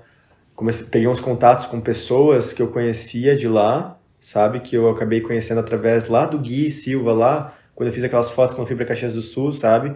Pessoas que, que entraram em contato comigo lá daquela época, eu comecei a, a falar com eles novamente, pedir, sabe, tipo, ajuda de como fazer e tal para aplicar. Aí não deu em nada. Aí eh, o Eliarro me falou assim, eh, ele sabia da história da fábrica, né? Porque eu sempre ficava, tipo, às vezes eu, eu fiquei obcecado com a fábrica, sabe? Eu ficava pensando, eu queria muito ter ido, eu queria muito ter ido. E aí eu ficava, tipo, entrava no Google Maps e andava, sabe, nas ruas de Treviso, que é a cidade onde, onde fica a fábrica. Meio louquinho, assim. Meio paranoico, sabe? Meio obcecado. E aí ele falou pra mim, por que que tu não aplica de novo, sabe? Tu ainda tem 25 anos, aplica antes que tu, que tu fique velho demais pra aplicar. Eu falei, eu não, nunca mais vou aplicar. Eles falaram pra mim que eu não sou bom e tal, eu não vou aplicar. E aí ele insistiu, insistiu. E eu tava gravando com a família na época, então, cara, eu tava muito cansado, eu tava exausto, sabe? Eu não conseguia. Uhum. Só que eu peguei, reuni toda a força que eu tinha, fiz o meu portfólio de novo, com todas as fotos e vídeos e todo o, material que eu tinha feito, que não tinha nada a ver com ilustração, e apliquei como fotógrafo. Eles me responderam duas semanas depois, e eles me responderam dizendo que eu tinha sido aceito, que eu tinha sido aprovado para ir para a fábrica. E aí foi surreal, assim, eu fiquei, meu Deus do céu, eu chorei. Eu choro muito, eu sou muito chorão. É, e aí, e foi muito louco, porque foi no mesmo e-mail, o mesmo e-mail que eu usei para aplicar a primeira vez, eu apliquei na segunda. E a Aham. Mônica se lembrou do meu portfólio e ela falou, e ela até fez uma piadinha, sabe? Ah, agora, agora sim, sabe? Caraca. Mas Aí- assim, é muito foda, porque, tipo assim, a pessoa tem que ser fora da curva mesmo, como você, porque imagina, tu tem que ter menos de 25 anos e um portfólio muito foda. Meu Deus. É, não, é muito complicado, assim, porque tem. É isso, é isso que tu falou, sabe? Pessoas com 25 anos não têm um portfólio muito concreto, sabe? E, de fato, não é fácil. Enfim, eu apliquei, fui aceito e fiquei uhul, sabe? Tipo, agora sim. E aí eu lembro que foi nessa época que tava tendo as eleições, eu acho que, e que o Bolsonaro tava, tipo, começando ali, sabe? A, tipo, a aparecer e tal. Uhum. E aí, eu lembro que duas semanas depois que eu fui aceito, eu recebi um novo e-mail da Mônica dizendo: infelizmente as coisas mudaram, é, você foi aprovado, porém a gente não oferece mais uma bolsa de estudos porque é, algumas coisas mudaram na fábrica. Aí eu peguei e respondi: não, é, eu não me importo, sabe? Eu vou de qualquer forma, eu vou guardar dinheiro e vou. E ela falou: não, mas agora para você vir para a fábrica você precisa pagar 15 mil euros. Putz. E 15 mil euros é muito dinheiro em real, a gente sabe, né? A gente que é do Brasil, a gente sabe. E eu, e eu blefei, assim, eu falei: foda-se, não importa, eu vou guardar dinheiro e vou, sabe? Uhum. Eu sabia que eu não ia guardar dinheiro, mas enfim. E aí eu continuei fazendo, terminei de gravar o que é família. E aí quando eu terminei de gravar o projeto, eu cheguei em casa e eu respondi ela dizendo, escrevi um e-mail dizendo, olha, é, a situação no Brasil é essa, tipo, tem esse louco que tá, que tá se elegendo como presidente e eu não quero ficar nesse país que eu tenho medo e eu, e eu, e eu sabe, eu não, eu não vejo um futuro para mim aqui. Deu uma exagerada, uhum. né? Uhum. E aí ela respondeu dizendo, ok, é, a gente vai abrir uma exceção para ti, é, a gente não vai te pagar, a gente não vai te pagar para você vir para cá, mas você também não precisa nos pagar. Então você vem, a gente te oferece o apartamento, mas é isso. O resto, as, as, as despesas de avião, de visto, de tudo, você faz por si mesmo, sabe? Você. Cara, que foda! Aí eu falei, foda-se. Aí eu é, continuei trabalhando na Trans até o final do ano, na real, até janeiro de 2019. Aí eu pedi demissão, trabalhei até o final de, de janeiro e primeiro de fevereiro foi o dia que eu fui para que eu cheguei na entreviso. Eu tinha eu tava alugando esse apartamento ali no Bonfim por fazia uns três anos eu acho e eu peguei esse apartamento por transferência, né? Tipo de um outro do outro morador que morava lá. Eu tive eu quando eu peguei por transferência eu assumi todos os, os sabe todos os defeitos do apartamento tudo eu assumi. Sim. Não teve uma revisão, sabe? Uhum. Então eu assumi todo o apartamento como estava. Quando eu saí a imobiliária fez uma revisão no apartamento e eu tinha que pagar 7 mil reais em reforma. Que? E ah. 7 mil reais, eu tinha, tipo, eu tinha 7 mil e 200 reais guardado. E esse, esse era o dinheiro que eu ia usar para ir pra fábrica, entendeu? Cara, eu lembro que eu fiquei tran tão transtornado e eu fiquei, caralho, que foda, sabe? Eu não vou poder ir porque eu não vou ter dinheiro. Eu pensei, foda-se, eu vou passar fome, mas eu vou, sabe? Aí eu peguei, paguei 7 mil reais da minha reforma, sobrou, tipo, alguns reais na minha conta, que foi, tipo, o suficiente para passar a última semana ali em Porto Alegre. E aí eu pensei, eu vou, sabe? Eu, eu fiquei morando na casa do, da, da, tia do Elial por uma semana, junto com ele, até pra gente poder fazer a mudança, vender todos os móveis. Nem vender, a gente não conseguiu vender nada, a gente deu de graça todos os móveis, guarda-roupa, cama, tudo. E aí o Elial também, ele, ele ia para Israel, né, nessa época, e eu ia para para a fábrica, né, para Treviso. No mesmo dia a gente viajou. E no dia da viagem, eu tava tipo assim, ó, eu não tinha dinheiro para comer uma coxinha no aeroporto. Tem noção o quão louco que eu sou? Eu não tinha um euro. Eu não tinha um euro. Caraca. Eu ia chegar lá e não sabia como eu ia fazer, entendeu? Eu fui, tipo, louco da cabeça. Eu, no dia da viagem, em cima da mesa da cozinha, a tia do Ilhau deixou um envelope, dois envelopes. Um envelope para ele e um envelope para mim é, e dentro desse envelope tinha 300 euros. E Nossa. com 300 euros eu passei três meses na Europa. Cara, isso é muita história de filme. Mas aí, pelo menos, apartamento, onde morar, tu tinha onde morar. É, não, com certeza. Onde morar, um eles, eles estão me oferecendo, sabe? Uhum. e aí, que... o que que tu, faz... o que que tu fazia? O que que, o que que consiste essa residência artística? O que que tu fazia então... lá? Tipo, um curso? Ou já era meio que um trabalho? Então, o conceito da fábrica é, você chega lá, você, eles te oferecem a casa, comida e, né, e até então um, um salário de 700 euros por mês. Só que e você, você é, começa, você faz tempo integral, né? Oito horas por dia, mais ou menos.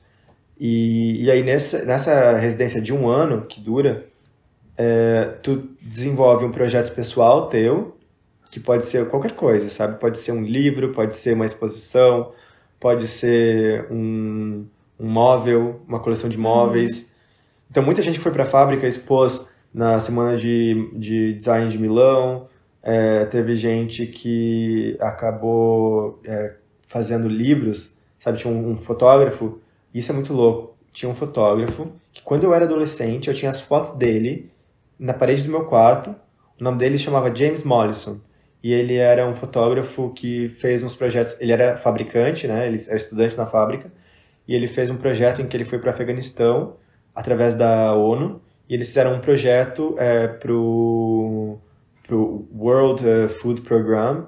Ele foi uhum. nesse, nesse campo de, de concentração de imigrantes, assim, tipo, que estavam fugindo da, é, do Oriente Médio e ele fotografou várias pessoas, sabe? Tipo, do Afeganistão, da Síria, de vários lugares, assim, do Oriente Médio. E ele fez um livro chamado Hunger. Tipo, um, um livro não, mas um, um, tipo uma revista. E essa revista, as fotos, foram expostas na sede da ONU em Nova York. E então esse tipo de projeto, sabe? É, tipo, é, ia desde até a escultura, sabe? Tinha essa essa guria, eu acho que uma vez ela fez uma águia, tipo uma escultura de uma águia tipo, de 3 metros de altura, toda feita com balas, cartuchos de balas, sabe, de, de armas de guerra do, do Oriente Médio. Então, era, é, é, era, tipo um approach muito social, sabe? Tinha muito essa, é, esse lado social dentro da fábrica, mas também tinha design. E dentro da uhum. fábrica é onde eles criaram e eles editavam a Colors, que foi aquela revista que eu vi lá na casa da Vicky, que foi a, a revista que me fez aplicar para a fábrica, entendeu? Uhum. Então, esse é o programa, assim. Porém, é, não foi nada disso a minha residência, porque, como a Mônica falou para mim lá no começo, ela falou, não vem, porque o, o, o, jogo mudou, tudo mudou, e agora as coisas são diferentes, então, né, não vem.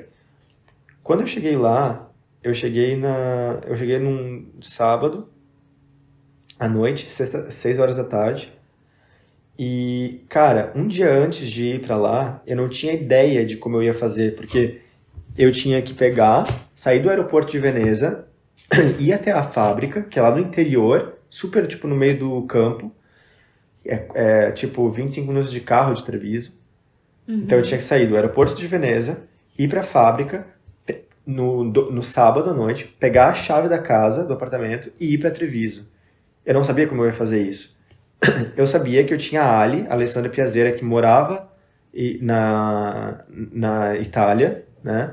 E foi ela quem, inclusive, me, me deu o teu contato para a gente fazer né, essa conversa. E, ela, e eu só eu lembro dela que eu, eu conheci ela também na Estranoica e ela tocava harpa com meu irmão. E ela e eu, eu mandei uma mensagem para ela dizendo: Ali, eu tô indo para é, Itália. Tu eu preciso é, né eu preciso ir até Treviso sabe como eu faço? E aí ela falou Gui eu vou te buscar. Não tem problema eu vou te buscar. Ela pegou o carrinho dela que era tipo um fusquinha sabe? Tipo um fusquinha assim mas é um Cinquecento não um Cinquecento era tipo um, um carrinho pequenininho sabe?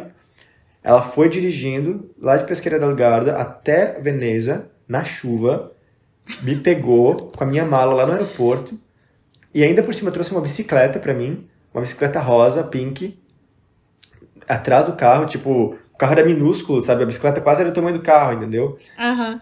Ela me trouxe de presente uma bike, porque ela sabia que eu ia precisar para me movimentar. Me levou até na fábrica, a gente pegou a chave do apartamento, foi até Treviso, ela me deixou no apartamento e voltou para para outra cidade longe, para Torino, porque ela tinha que fazer uma viagem com a namorada dela naquela, na, no dia seguinte. Foi muito surreal. Então, é, foi ali começou, foi assim que começou, né, o meu, a minha, meu primeiro dia na Itália. E eu já tive muita sorte, porque, meu Deus, eu tenho essas pessoas que me ajudam. Se não fosse pela Ali, sabe, eu não sei o que teria acontecido. É, aí eu lembro que eu peguei no dia seguinte, peguei a bicicleta e fui no domingo e fui da minha casa, do apartamento que era no centro de Treviso, até a fábrica, que era 45 minutos de bike, Fui e voltei só para, sabe, no dia seguinte não chegar atrasado. Porque uhum. eu tinha 300 euros para passar três meses. E eu não queria gastar com ônibus, eu não queria gastar com nada, sabe? Eu tinha que sim, guardar aquele dinheiro para comer. E foi assim, eu cheguei lá na segunda-feira na fábrica e imagina que era aquele lugar que por anos e anos eu olhava as fotos na internet, eu ia no Google Maps, eu, sabe, eu, eu ficava stalkeando. Parece tipo um, um Olimpo, sabe? Parece tipo um lugar do, dos deuses, assim, que tem aquelas, aquela, aqueles pilares, assim, tem um espelho da água. Foda. É tipo uma coisa surreal. Pra mim era surreal, entendeu? Pra mim era tipo, meu Deus, eu não, eu não consigo acreditar. Eu tenho os vídeos, eu fiz os vídeos de, desde o meu primeiro dia, documentei tudo. Meu, tava lindo, o céu azul, sabe? Porque no sábado e domingo choveu. E no primeiro dia, céu azul, sabe? Surreal. E aí, é... eu cheguei lá, oito e meia da manhã, e as pessoas só chegavam às nove e meia. Então eu cheguei antecipado, mas ainda bem que a Mônica chegou um pouco mais cedo que eu. Um pouco depois de mim. Eu cheguei tipo oito e meia, ela chegou tipo nove, sabe? Aí che ela chegou assim, olhando para mim, fazendo assim com a cabeça. Aí a, a primeira coisa que ela falou para mim foi: Eu te falei para não vir. Aí eu fiquei assim, né? Meu Deus, esse é o meu, minhas boas-vindas, né?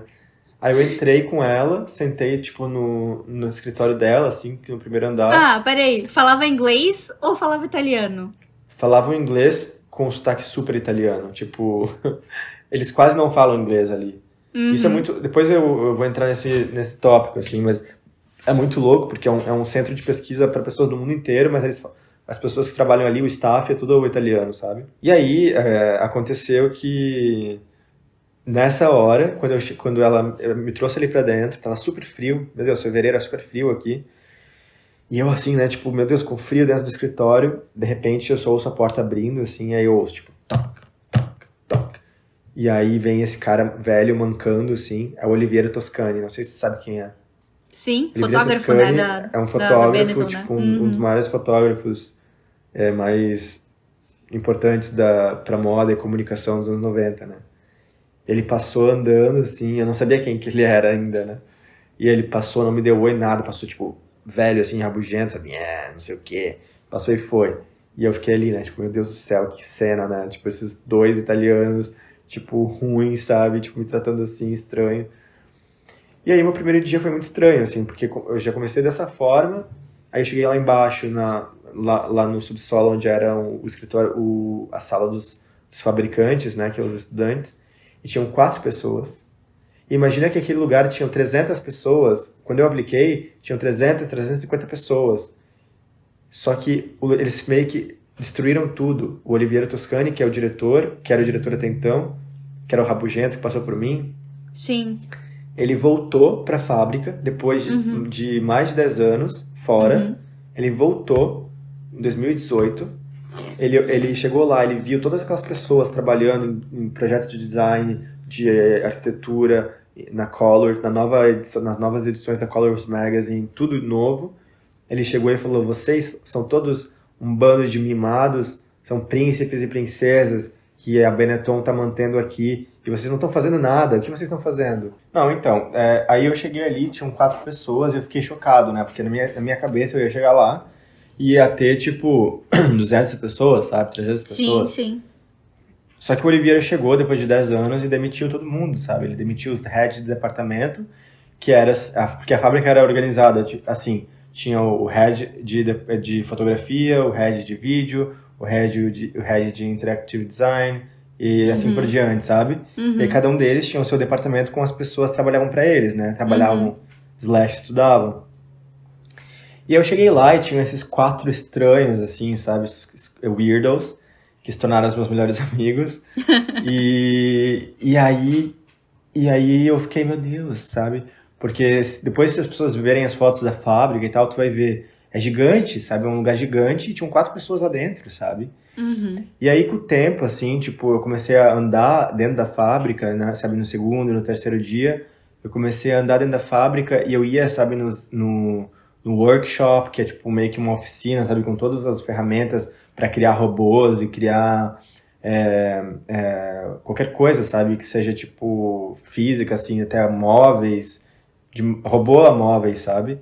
Ou num departamento de, de é, gráfico, onde tinham tipo as máquinas de impressão, sabe, de, de risografia, de encadernamento e tal.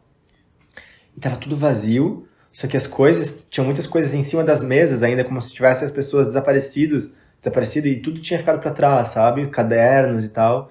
E eu comecei a pegar tudo isso e eu comecei a roubar todas essas coisas e, e guardar. E comecei a, tipo, eu fiz uma, eu tinha uma gavetinha na minha, na minha mesa e eu comecei a botar todas essas coisas dentro da minha gaveta. Porque eu fiquei com medo de, de a mulher do, da limpeza botar fora, sabe? E de fato foi o que aconteceu. Um, umas semanas depois, o Oliveira mandou jogar tudo fora. E graças a Deus eu salvei vários, tipo, notebooks, várias, tipo, anotações, várias coisas que tinham lá. Porque ele pirou, assim, sabe? Tipo, sabe Game of Thrones, que, tipo, tinha um rei louco, assim, que mandou queimar Caraca, tudo? Caraca. É a mesma coisa, mas sabe? Tá, ele, mas ficou, ele assim, pirou. Ele tinha, tipo. Ele era dono alguma coisa da Benetton ou algo assim? Foi- Tipo, como é que ele tinha esse poder de. Sabe, Porque ele foi o Oliviero quem de. criou a fábrica. Ele que inventou a fábrica. Ah, tá. O entendi. Oliviero, ele, nos anos, no, no começo dos anos 90, ele, ele ia para Nova York, ele era amigo do, do Andy Warhol, e, e ele ia na Factory, Hum, fábrica, hum. Factory, e, e ele meio que se inspirou por, por aquilo, e aí ele ofereceu essa, esse formato, sabe? Ele criou essa ideia junto com o Luciano Benetton, que é o Uhum. dono da Benetton, Uhum. e eles criaram esse lugar, chama Fábrica, que era para jovem arti- jovens artistas fazerem suas residências artísticas. Aham. E é muito louco, assim, a gente podia fazer um episódio só sobre a fábrica, sabe? Porque é tipo, meu Deus, é muita história pra contar. Ah, Mas ele comentou por que isso, ela assim, né? entrevistou ele, né?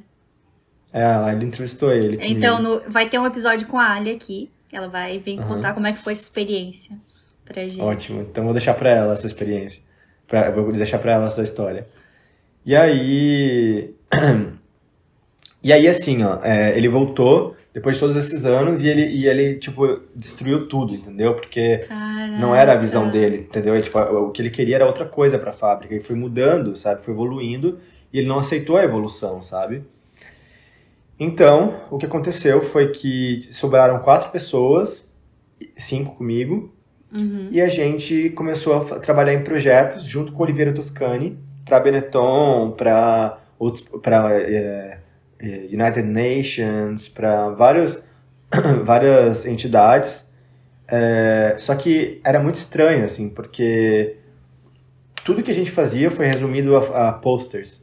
A gente só tinha que fazer posters. A gente tinha só que criar posters para campanhas da, sabe, da eh, contra a fome ou campanhas eh, contra eh, stateless people, pessoas que ficam sem passaporte porque os países deixam de existir, sabe, ou en- entram em guerra ou sei lá o quê. Então era muito tipo campanhas sociais, mas era tudo tudo pôster, sabe? Não existia mais budget, não existia mais dinheiro para, sabe, fazer um livro, para fazer uma exposição, não existia mais. Eles Uhum. tiraram tudo, sabe? E aí, no meio dessa história, é, na verdade, meu terceiro dia na- dentro da fábrica, é, um cara que trabalhava lá na- no departamento de vídeo, um dos remanescentes, um cara que, na verdade, veio com o Oliveiro, né? Quando ele voltou em 2018, o Fabrício, que é esse cara que eu vou contar agora, ele veio junto com o Oliveiro, e ele passou por mim no estacionamento, quando eu tava chegando na fábrica no meu terceiro dia, e ele falou, ah, e aí, é, é, depois, quando a gente vai lá dentro, me mostra o teu portfólio, eu quero saber o que tu faz. Aí eu peguei, fui lá na sala dele e mostrei o que eu fazia, né? E mostrei o que é família, o, o- a série que eu fiz pra Melissa. Ele falou, sabe de uma coisa? É, eu vou te botar pra trabalhar. E ele começou a me botar pra trabalhar pra Benetton, já é meu terceiro dia. Começou a, a, a pedir pra mim ajudar ele a editar, editar vídeos e fazer isso e aquilo. Então eu fazia meio período trabalhar para Benetton e meio período eu fazia estudante na fábrica. Eu comecei a ir para Milão, aí eu comecei a fazer Fashion Week, comecei a trabalhar tipo pessoas de, sabe, da, da alta moda. Eu trabalhei no set com o Oliviero várias vezes. Da mesma forma que ele voltou para a fábrica para fazer para ser o diretor, ele começou a fotografar de volta as campanhas para Benetton. Hum. E eu fiquei trabalhando com o Fabrício nessa área mais de vídeo e, e, é, branded content, né, para as plataformas sociais, assim, da, da Benetton. Mas era muito difícil, assim, porque tudo tinha que ser aprovado pelo Oliviero, ele, ele, ele tem, tipo, 80 anos, sabe, ele não, ele não, tem, não, sabe, nada, não sabe nada sobre social media, nada. Porém, é, ele sempre gostava das coisas que eu fazia, assim, era muito, eu tive muita sorte nesse ponto, sabe? Porque todas as- as campanhas, os posters que eu desenvolvia como estudante, né, para a ONU e para todas essas é, United Nations, toda essa, essa parte ali de estudante, ele sempre escolhia o meu projeto. E isso foi muito, cara, eu tive muita sorte, porque ele pegava todos nós, né, os quatro, a gente fazia propostas de posters, botava em cima da mesa, aí ele vinha, né, lá de cima da sala dele, olhava tudo assim, ele pegava literalmente o papel e fazia assim, ó, rasgava e falava, Ah, quem que fez essa merda? Isso é uma merda, isso é uma cópia da cópia. Isso é mediocre, sabe? Vocês são mediocres. E aí chegava no meu e ele falava tipo assim, quem fez isso aqui? Aí eles apontavam para mim, ele falava: "Esse aqui é o é isso é uma campanha". E eu ficava assim, né? Tipo, meu pau. E foi várias vezes, não foi uma, não foi duas, não foi três, foi várias vezes, sabe? Várias que vezes. loucura. E aí, com o tempo, eu fui ganhando, tipo, todo mundo começou a, a, sabe, tipo, pagar pau pra mim, assim, começou a Uhum. ficar essa coisa de eu, sabe, se tinha qualquer coisa pra resolver, eles, eles me chamavam, porque eu era o queridinho do Oliveira, entendeu? Foda. Bom, é E sorte, aí? não não é sorte, né? Realmente um mérito seu do seu trabalho que é muito foda mesmo. É, é uma combinação de várias coisas, assim, mas é, eu acho que foi muita sorte, sabe? Porque eu era o único brasileiro, eu era o único estrangeiro, era eu brasileiro, o resto era tudo italiano.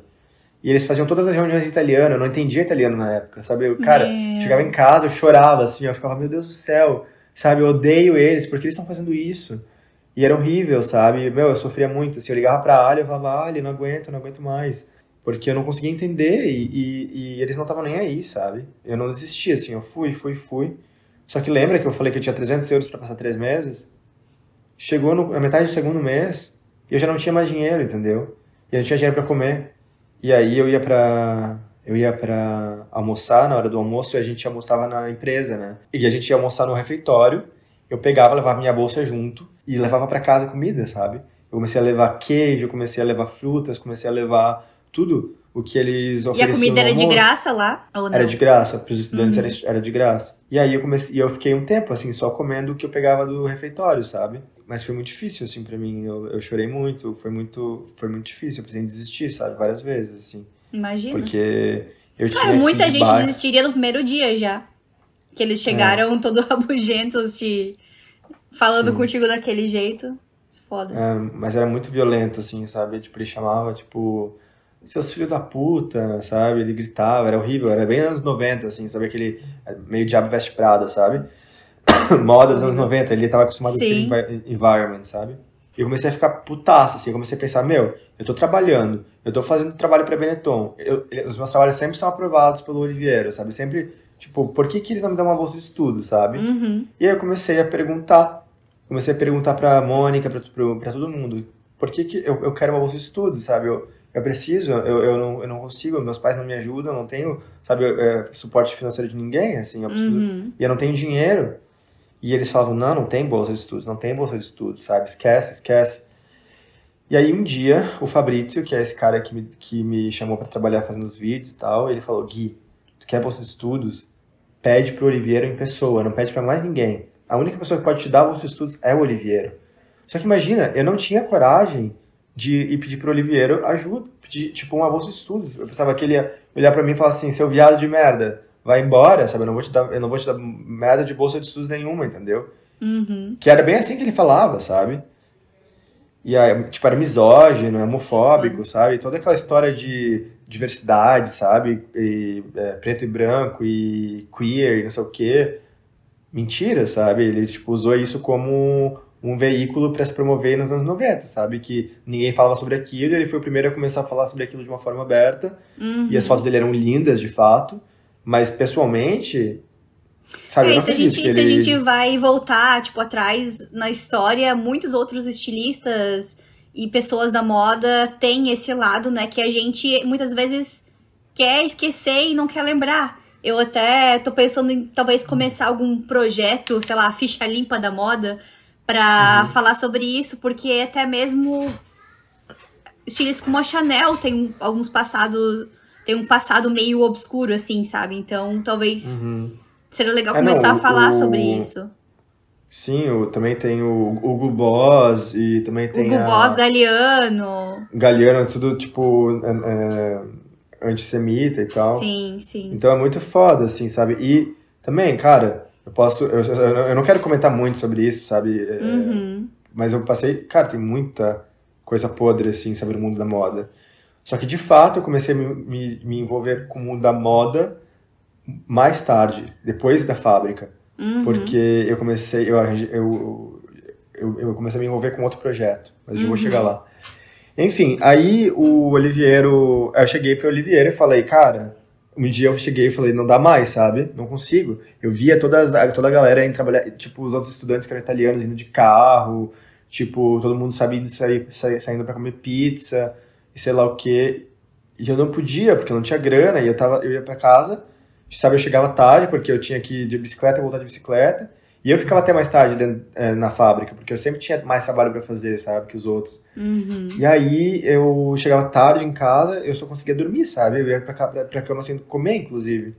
Sabe? Às vezes eu comia, tipo, tomava, comia iogurte que eu, que eu trazia da mensa, da cantina, Uhum. mas às vezes, ou frutas e tal, mas geralmente eu ia dormir, assim. E comia no outro dia, Foda. sabe? E aí chegou um dia que eu pensei, foda-se, sabe? Tipo, inclusive porque a gente estava fazendo um projeto para a ONU e que, que falava sobre trabalho escravo.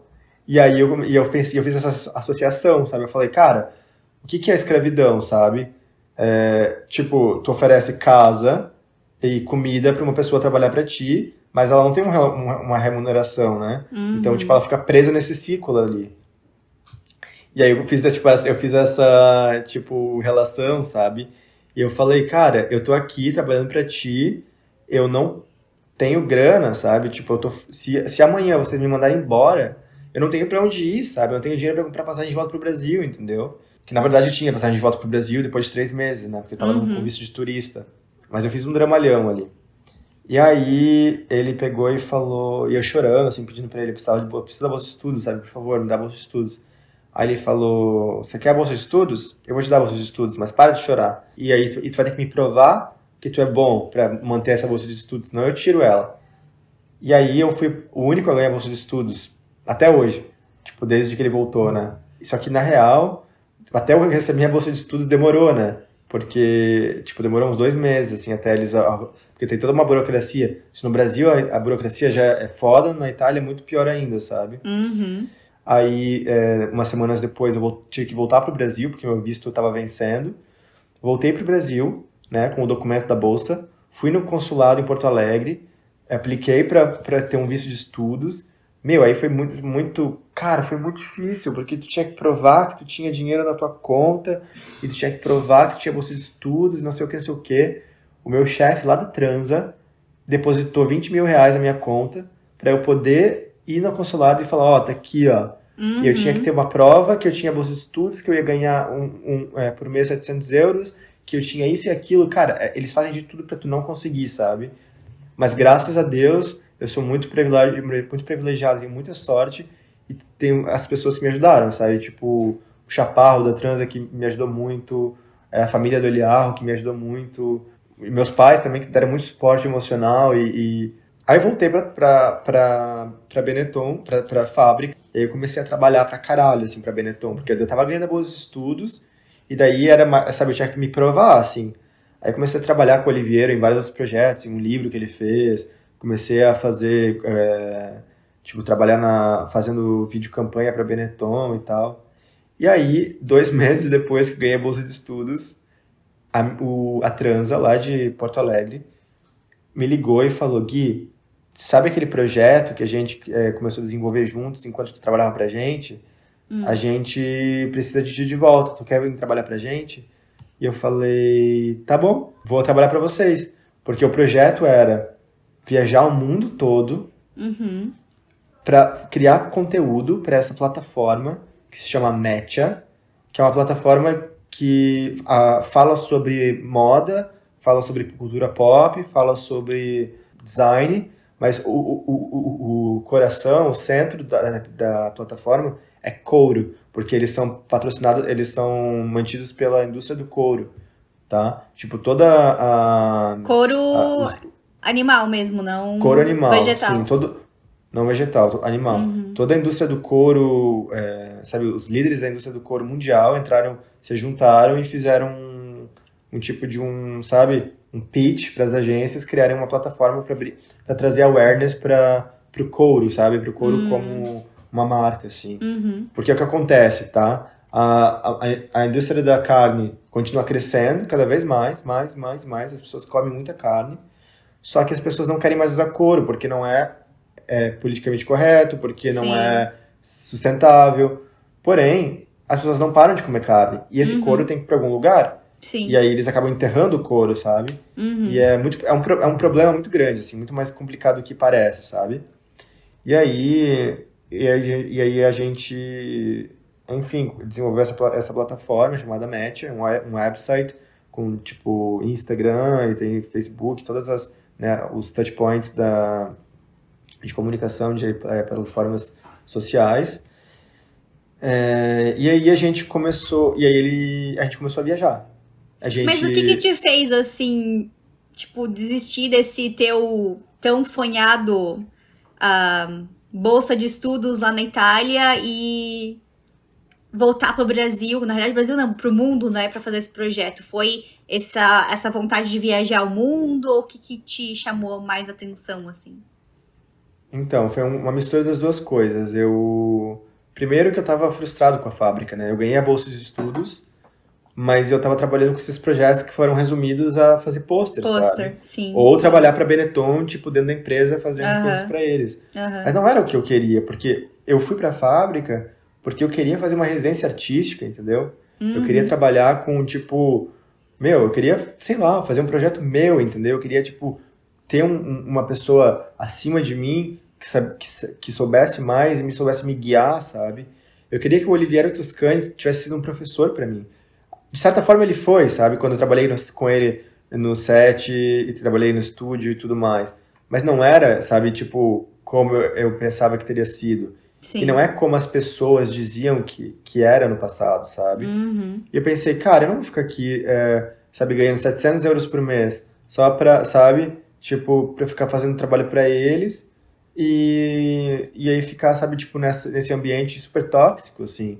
Porque era tóxico, sabe? O, uhum. o, o Oliveira chegava lá e gritava com todo mundo e era muito, muito difícil, assim. E por mais que eu era o queridinho, eu não gostava, sabe? Eu não gostava de ser o queridinho e ver todos os meus melhores amigos tendo o trabalho, tipo, rasgado na minha frente.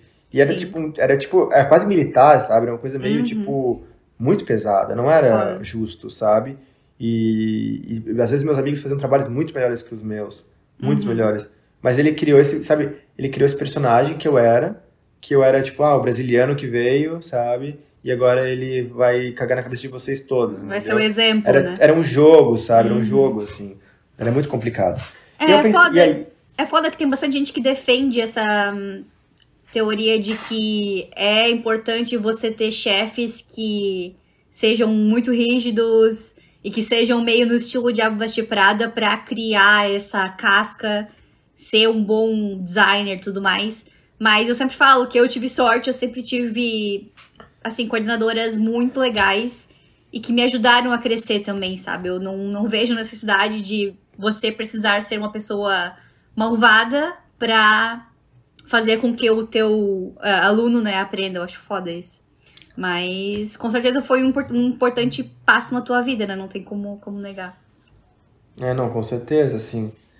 E é, eu não sei, é muito complexo, assim, porque agora eu tô uhum. trabalhando numa posição em que eu tenho que que eu sou o chefe, sabe? Eu sou uhum. quase, tipo, eu sou. Eu tenho que dizer para as pessoas o que elas têm que fazer, assim. E aí eu entendo muito, assim, sabe? Meus chefes que eu tive, o Oliveiro também. Meu Deus, eu entendo, uhum. eu entendo muito. Eu vou chegar nessa parte ali depois que vai explicar um pouco, sabe? Que eu, que eu acabo meio que, tipo, desculpando um pouco o Oliveiro em certas coisas, sabe? Mas eu, é, cara, eu tento muito não ser, é, sabe, essa pessoa que que é abusiva, eu tento não ser essa pessoa. Cara, tu não precisa ser agressivo, entendeu? Tipo, tu tem que se tratar como tu quer ser tratado, sabe? Uhum. E, e, eu acho que, inclusive, dentro, do trabalho de, dentro de um espaço de trabalho, não deveria existir é, espaço para agressão, sabe? Porque, cara, a gente trabalha, às vezes a gente tá mais tempo dentro do escritório que a gente trabalha do que na nossa própria casa. Sim. Então sim. tem que ser um lugar onde tu tá bem, sabe? Eu não, eu não, eu não, eu não concordo, assim, em ser abusivo. Isso é muito anos 90, sabe? É muito, muito. essa coisa, tipo, politicamente incorreto. Uhum. Então eu sou muito contra isso, sabe? Mas voltando à tua pergunta lá do porquê eu aceitei é, sair da fábrica, foi porque eles me ofereceram um puta salário, cara, tipo um salário muito bom, e para viajar. Eu fui para Londres, eu fui para Miami, eu fui para Chicago, eu fui para Los Angeles, eu fui para Dubai, eu fui para Paris, eu fui para Berlim, eu fui para é, Eindhoven, Amsterdã e, e fui mais de uma vez para esses lugares porque eu sempre tinha que sabe? Eu fazia o circuito de semana de moda, Uhum. fazia aí, tipo, enquanto eu tava no circuito da semana de moda, eu ia entrevistar, tipo, designers, pessoas, tipo, criativos, sabe? Então, cara, óbvio que eu aceitei aquilo, sabe? Foi a minha Uhum. oportunidade, sabe, de conhecer um mundo, assim, e de Foda. e de, sabe, foi, foi um, um, um próximo passo pra mim, assim. E, e era eu, sozinho, fazendo com a, algumas pessoas que a Transa mandava, é, que faziam a produção, né? Tipo, é, sempre era uma menina, assim, era eu e mais uma pessoa, uma menina. Meu, cara, foi muito legal. A gente fazia muitas. Eu conheci muita coisa, sabe, que eu não conhecia antes, assim, uma perspectiva do mundo diferente, sabe? Teve, teve uma vez que eu, eu fiquei em casa no mês, dois dias. O resto eu fiquei viajando, entendeu? Era sempre assim, ó, eu, eu ficava numa semana num, num, num país, pegava o avião, ia direto para outro país, e assim por, por, por diante, sabe? Meu, cara, é muito surreal, porque a- os países começaram a se tornar, o mundo se tornou uma cidade, e os países eram bairros, entendeu? Então, era, eu tinha, eu tinha um- um- um- uma liberdade surreal, sabe? Que um dia eu tava em LA e no outro dia eu já tava em, em Dubai. E eu lembro que essa, nessa vez que eu fui de LA para Dubai, o... Não, foi, desculpa, de Miami para Dubai, eu tive que fazer a conexão em, eh, na, na Suíça. E meu irmão Uhum. mora na Suíça. Eu tinha 10 horas de conexão. Meu irmão não sabia que eu tava lá. Eu saí do aeroporto, peguei o tram, fui até na casa do meu irmão, comi lentilha que ele tinha feito, dormi um pouco na cama dele, porque eu tava exausto, e aí depois voltei para o aeroporto e fui para Dubai. Então, Cara, sabe, que teve, foi surreal para mim. E isso me ajudou a crescer de uma forma, sabe, de ter é, segurança de mim mesmo e, e que, nem, que nem nas outras vezes, eu aprendi fazendo, sabe? Tem alguma história engraçada, algum perrengue que tu lembra dessas, desse período? Tem, esse, tem um que é surreal, assim, e eu tinha que fazer essa cobertura é, do, de um festival do Tyler, The Creator, que é tipo um músico, sabe, um musicista, um cantor americano. E quem foi comigo nessa viagem foi a Mia, né, que era uma, uma grande amiga minha também da Transa, que trabalhou comigo anos lá na Transa. E a gente tava super, sabe, empolgado, assim, tipo, super cheio de energia para fazer tudo. E aí, é, a gente fez as primeiras entrevistas e tal, com pessoas, com designers e tal, que a gente tinha que fazer em LA. No dia do, do, é, do show lá, do festival, a minha começou a sentir uma dor de, de barriga, assim, uma dor estranha de barriga. E aí ela falou, Gui, eu não tô bem, eu não tô bem. E aí ela foi, ficou em casa, ficou no, no, no hotel. E eu fui sozinho. Daí eu cheguei lá, comecei a fazer as coisas, tirei fotos, comecei a fazer os vídeos, né? Só que foi difícil, assim, porque eles eram tudo meio millennials, assim, sabe? Uma galera super novinha e Gen Z, assim, sabe? Super Uhum. novinhos. Eles não queriam parar pra conversar e fazer foto, entrevista. Porque aqui naquele caso, no festival, era meio tipo, sabe, câmera na mão e, tipo, sabe, indo lá e, tipo, ei, sabe, que, deixa eu te perguntar uma coisa. E daí, sabe, tentar fazer acontecer, pra depois fazer um artigo, sabe, pro website. E aí eu Pra pessoas lá aleatórias até- que estavam no festival, assim, né? Pessoas, não Hum, pessoas pessoas. que estavam no festival, mas que estavam usando couro. Tinham que estar usando couro. Ah, tá, entendi. Entendeu? Uhum. E eu tinha que meio que dar um jeito de, de entrar naquele universo ali com elas. Eu fiquei. E, e cara, mas foi muito louco, porque eu tava ali naquele festival, aí eu vi o Tyler the Creator, eu tinha. Naquela noite também tocou o Drake, tinha a Solange é, tocando ali também. Então foi muito, sabe, tipo, meu caralho, eu tava ali com aquelas pessoas. E aí, é, eu, mas minha, minha bateria do meu celular morreu, acabou. E aí eu fui andando do festival até no bairro mais próximo, porque o festival era super afastado, né? Tipo, numa Uhum. área que não tinha casas. Cara, eu, eu andei 40 minutos até chegar num, num bairro, assim, meio... Tipo, parecia bem perigoso, assim. E aí... é, Mas também estava sendo gentrificado. Então Uhum. tinha uma área ali, sabe, meio, tipo, hipster. E eu parei pra jantar nesse lugar, né? E, e- e sem comentar que, não te falei, né? Mas tudo era pago pela empresa. Todos os Ubers, Lyft, é, comida, avião, tudo era pago. Então, cara, era uma vida de rei, assim, era surreal, sabe? Trabalhava muito, mas era, tipo, bah, privilegiado, tipo, surreal. Aí, eu botei meu celular pra carregar e, de repente, comecei a receber mensagens meus chefes. Caralho, onde é que tu tá? Onde é que tu tá? Onde é que tu tá? E eu, tipo, meu Deus do céu, o que aconteceu? Aí eu, aí eu li assim, a Mia tá no hospital.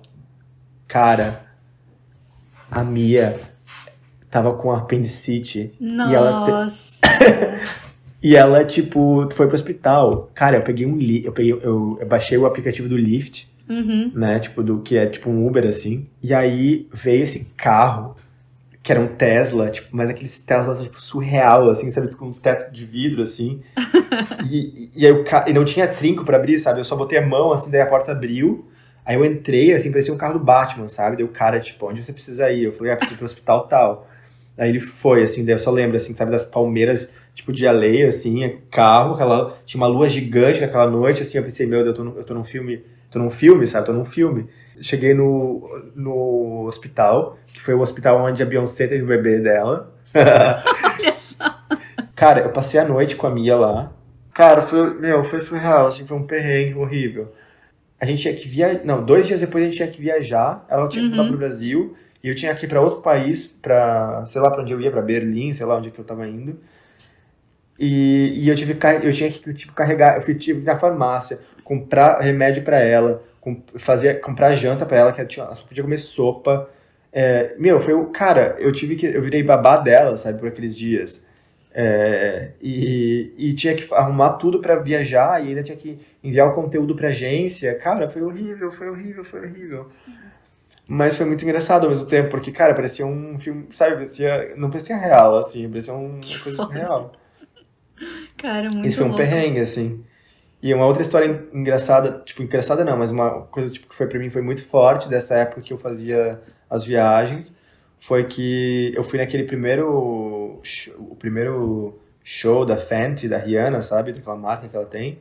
Sim. E aí lá eu conheci a Paris Hilton, e aí eu fiquei, tipo, eu tava lá no meio de todos os fotógrafos, tipo, clá, clá, clá, tirando foto e tal. Uhum. De repente eu vejo essa, tipo, guria loira, assim, na, na esquina ali, saindo do carro. E era a Nick Hilton, que é era irmã da Paris Hilton, né? E eu, cara, eu conheço essa mulher de algum lugar. E de repente vem a Paris. E eu só dou um grito assim, ó. Paris! e ela olha assim, ela, ela vem na minha direção. E aí todos os fotógrafos, tipo. Tipo, todos os flashes, assim. E ela vem e começa a tirar selfie com a gente.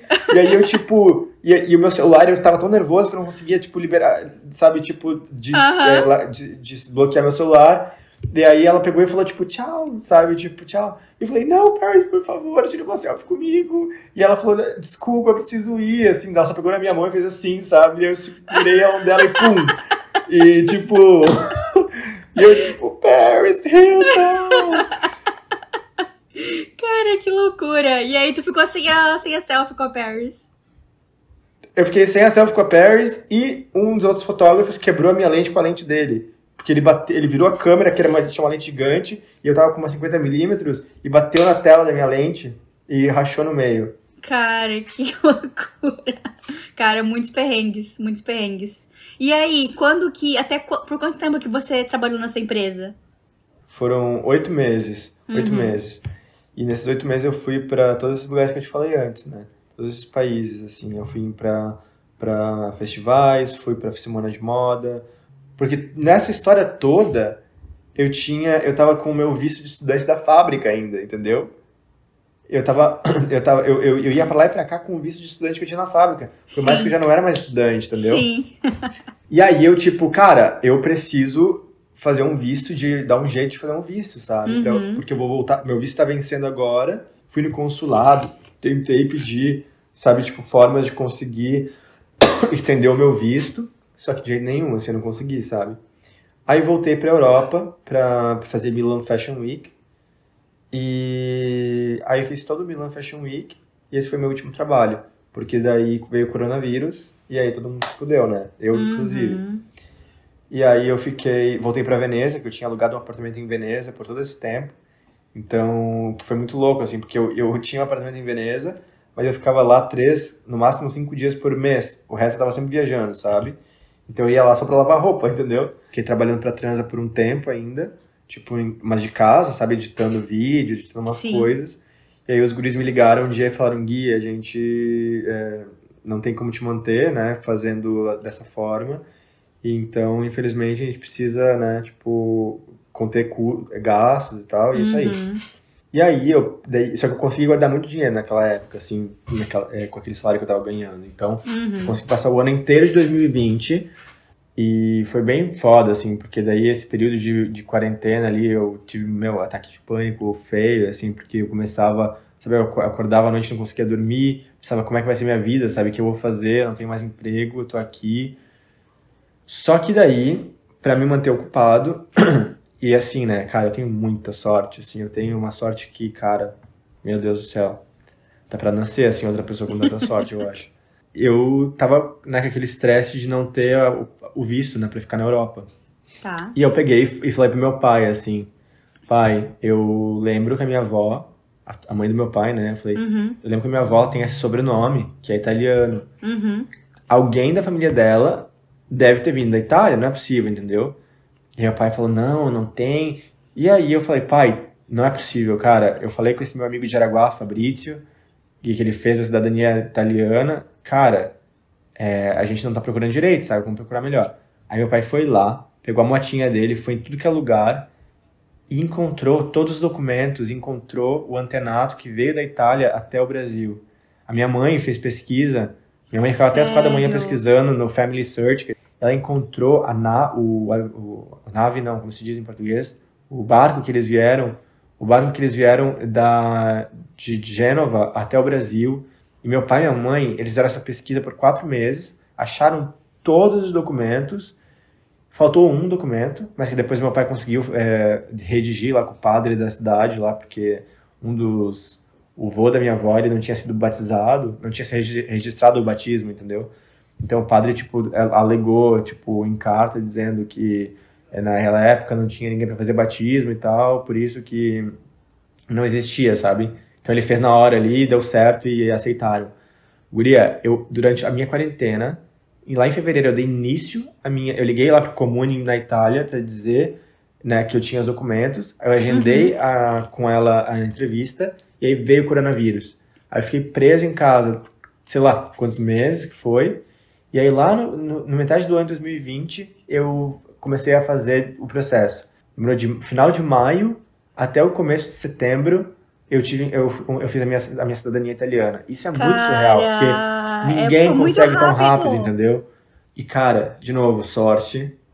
No final, quando eu consegui, quando eu tava, tipo, faltava uma semana para eu conseguir, é, tipo, o reconhecimento completo da cidadania, o pessoal da fábrica me ligou e falou, Gui, tu não quer voltar a trabalhar aqui?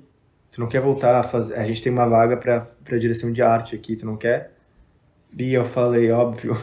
E daí eu fui para a fábrica, tipo, uns dias depois, fiz a entrevista com eles. E aí eles me chamaram para trabalhar, só que eles falaram: "Olha, a gente pode te chamar para trabalhar", mas eles sabiam que eu tinha um problema no meu visto, né? Uhum. Aí eles uhum. falaram: "Tu já resolveu a, a questão do teu visto?" E aí eu falei: é, "Sim, eu, eu, eu consegui a cidadania". Meu, aí todo mundo ficou chocado, assim, sabe? Cara, isso é muito foda, porque até então tu nem imaginava que tu tinha possibilidade de ter cidadania, então eles achavam é. que você era, tipo assim, brasileiro para sempre, né? E agora, como é que entra na cabeça deles que você é metade brasileiro, metade italiano? Muito louco. E aí, é... e aí foi isso, assim, tanto que eles até meio que duvidaram, sabe? Tipo, eles falaram, uhum. ah, mas tu tá... tem certeza que isso não é falso e tal. Não e acredito. aí eu, ah, meu filho, olha aqui, eu vou mostrar pra vocês. Eu mostrei e aí eu fui contratado para trabalhar na fábrica, não como um estudante, mas como um diretor de arte. E aí isso foi muito surreal para mim, porque eu, eu pensava, cara, esse lugar que eu quis tanto vir, eu tô trabalhando como diretor de arte aqui, entendeu? Cara, muito e surreal. Aí foi, e aí foi indo, assim, tipo, 2020, né? 2021 eu comecei a fazer vários projetos, comecei a fazer campanhas para Benetton. Ah, e na verdade, antes de eu voltar, ele, o, o Oliveira foi demitido. Então não tinha mais o Oliveira lá, entendeu? Caramba! E aí tudo era diferente, porque eu tinha muito mais autonomia, entendeu? Uhum. E aí eu tava, tipo... Eu sou muito expansivo, sabe? Então eu começava, tipo, me me filtrar, assim, todos, em vários aspectos dentro da, da fábrica e, e botar minha opinião e dizer o que eu queria e fazer isso e aquilo. E, e, eles, eles me chamam de ativista dos fabricantes, sabe? Tipo, eu sempre tipo, tento é, é, advocar pelos, pelos fabricantes, sabe? Dizer, não é certo, vocês precisam pagar as bolsas de estudos, porque se vocês não pagarem, só as pessoas que os pais podem uh, apoiar vêm, sabe? Sim. Só filhinho de papai vai poder vir para cá. Uhum. Ou só europeus, sabe? Vocês não vão ter diversidade nenhuma. Sim. Se vocês querem diversidade, vocês precisam pagar para as pessoas virem, porque as pessoas não vão vir para cá, não vão poder ban se bancar, entendeu? E agora que ele foi demitido, estão é, voltando com. estão abrindo mais vagas para mais pessoas? Não, work in progress, porque eles ainda não pagam, uhum. mas a gente está uh, lutando para isso, sabe? Pra, tipo, então, quem vai parar seis meses da vida para vir para, sabe, ali para fazer o quê, inclusive, sabe? Tipo, sem budget, sem nada ficou meio escateado o lugar, uhum. sabe? É uma coisa meio tipo terra sem rei, assim, sabe? Uhum. Mas eu sou muito mais atrelado a Benetton. Uhum. Então eu trabalho para Benetton, sabe? Tanto que agora, depois de um ano, eles me, eles me colocaram para fazer direção, dire, é, direção de criação para Sisley. É uma marca que nos anos 90, é, early 2000s, foi super famosa porque tinha as fotos do Terry Richardson. E aí, é, e eles começaram, sabe, tipo, a decair, assim, com os anos. E chegou num ponto que, cara, se tu entrar no Instagram agora da Sisley, é embaraçante, assim, é surreal, sabe? E aí eles viram que tava, tipo, indo por água abaixo e aí eles falaram, não, não tem ninguém que pode nos ajudar, sabe? Tipo, um olhar novo e tal. Uhum. Daí eles me chamaram, me ligaram um dia, o meu chefe, lá o chefão do departamento de comunicação, ligou no meu telefone pessoal. Nunca tinha falado com ele pessoalmente, sabe? Por mais de duas palavras, assim. Ele me ligou e falou, ah, Gui, tu não quer se envolver com a Sisley, não sei o quê. Aí eu falei, tá bom. É, ele falou, amanhã vem na reunião tal e daí a gente vai te envolver. Daí eu fui nessa reunião e a partir dali nunca parei, sabe? Isso foi agora em setembro. Então, setembro, outubro... Não, desculpa. É, foi em ju, julho. Junho, julho, agosto, setembro, agora é outubro. Tô dois meses e pouco, mas, tipo, de novo, sabe? Minha vida, pum, mudou, assim. Uhum. Porque antes eu era o diretor, diretor de arte. Diretor de arte é muito mais relacionado... E eu fazia projetos específicos, sabe? Então é muito, tipo... Eu, eu tava ali naquele ambiente ali, mas eu não mandava em nada, sabe? Eu era meio que, tipo, fazia o que me mandavam. Uhum. E agora não. Agora, tipo, eu tenho que brifar, sabe? Tipo, departamentos inteiros, assim. Desde é, visual merchandising até tipo, product, é, o produto eu ainda não, não tô botando na minha mão muito, uhum. mas também eu preciso. E comunicação, agora em novembro, dia 29, eu vou para Los Angeles fazer a nova campanha. É, e aí é isso, assim, eu tipo, tenho autonomia para, sabe, semana passada eu entrevi, entrevistei quatro stylists e aí eu escolhi é, uma stylist que ela, ela era ela, ela é responsável pela, tipo, é, tipo, game changing da Max Mara. Não sei se você sabe o que é Max Mara. Sim, aham, uh É tipo claro. uma marca.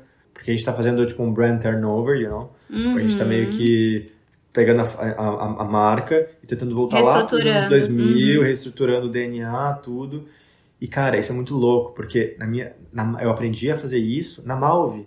Foi na Malve que a gente fazia aquelas pesquisas e quando a gente estava reestruturando a Enfim, a Enfim Team, sabe? E, e eu ficava lá, tipo, ouvindo eles falar sobre aquilo, e a gente participava das apresentações. Cara, foi lá, há 10 anos atrás, na Malve, que eu aprendi a fazer isso, sabe? Foi fazendo, sabe? Trabalhando nas apresentações com eles, sabe? Com a Elisa, com o Joey, com a Karim Matos, entendeu?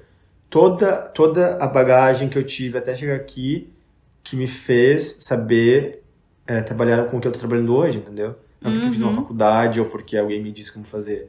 Foi fazendo, entendeu? Cara, isso eu é acho muito importante muito para mim, sabe? Muito louco. É muito louco, é muito louco. Eu fico chocada. Eu falei, que, eu falei que as pessoas iam ficar chocadas com o teu currículo, mas assim, cada, a cada minuto que você traz uma informação nova que eu fico chocada. Eu fico, gente. Eu lembro até tem Não, uma. Eu... Tem um vídeo da Rihanna dando entrevista num, num colégio. Não, na universidade, eu acho. E aí ela fala isso, ah, vocês não precisam nem faça faculdade para começar a doar dinheiro. Eu aqui, ó, não fiz faculdade e tô milionária hoje em dia. Ah, mas é mais ou menos a mesma história, entendeu? Óbvio que é uma exceção, sabe? Não é muito. Não é, é eu tenho muito privilégio, muita sorte, sabe? De, de estar onde eu tô e de estar fazendo o que eu tô fazendo, com a autonomia que eu tenho. Sabe? Eu tô morando na Itália, eu tô, sabe? Eu tô em Veneza agora, eu tô. Eu viajo pra lá e pra cá, tipo, amanhã eu vou pra Milão fazer, com a com a, ré, com a, tipo, a cabeça da marca lá. E, e depois, tipo, eu vou para Los Angeles, depois eu vou para Rotterdam, sabe? Eu tô vivendo a vida que, cara, meu Deus, para mim se eu pensasse isso, tipo, na quando eu era tinha 16 anos entrei na Marvel, eu nunca ia acreditar, sabe? Uhum. Ah, deixa eu só falar uma coisa que foi muito é muito importante para mim, isso eu queria é, falar também.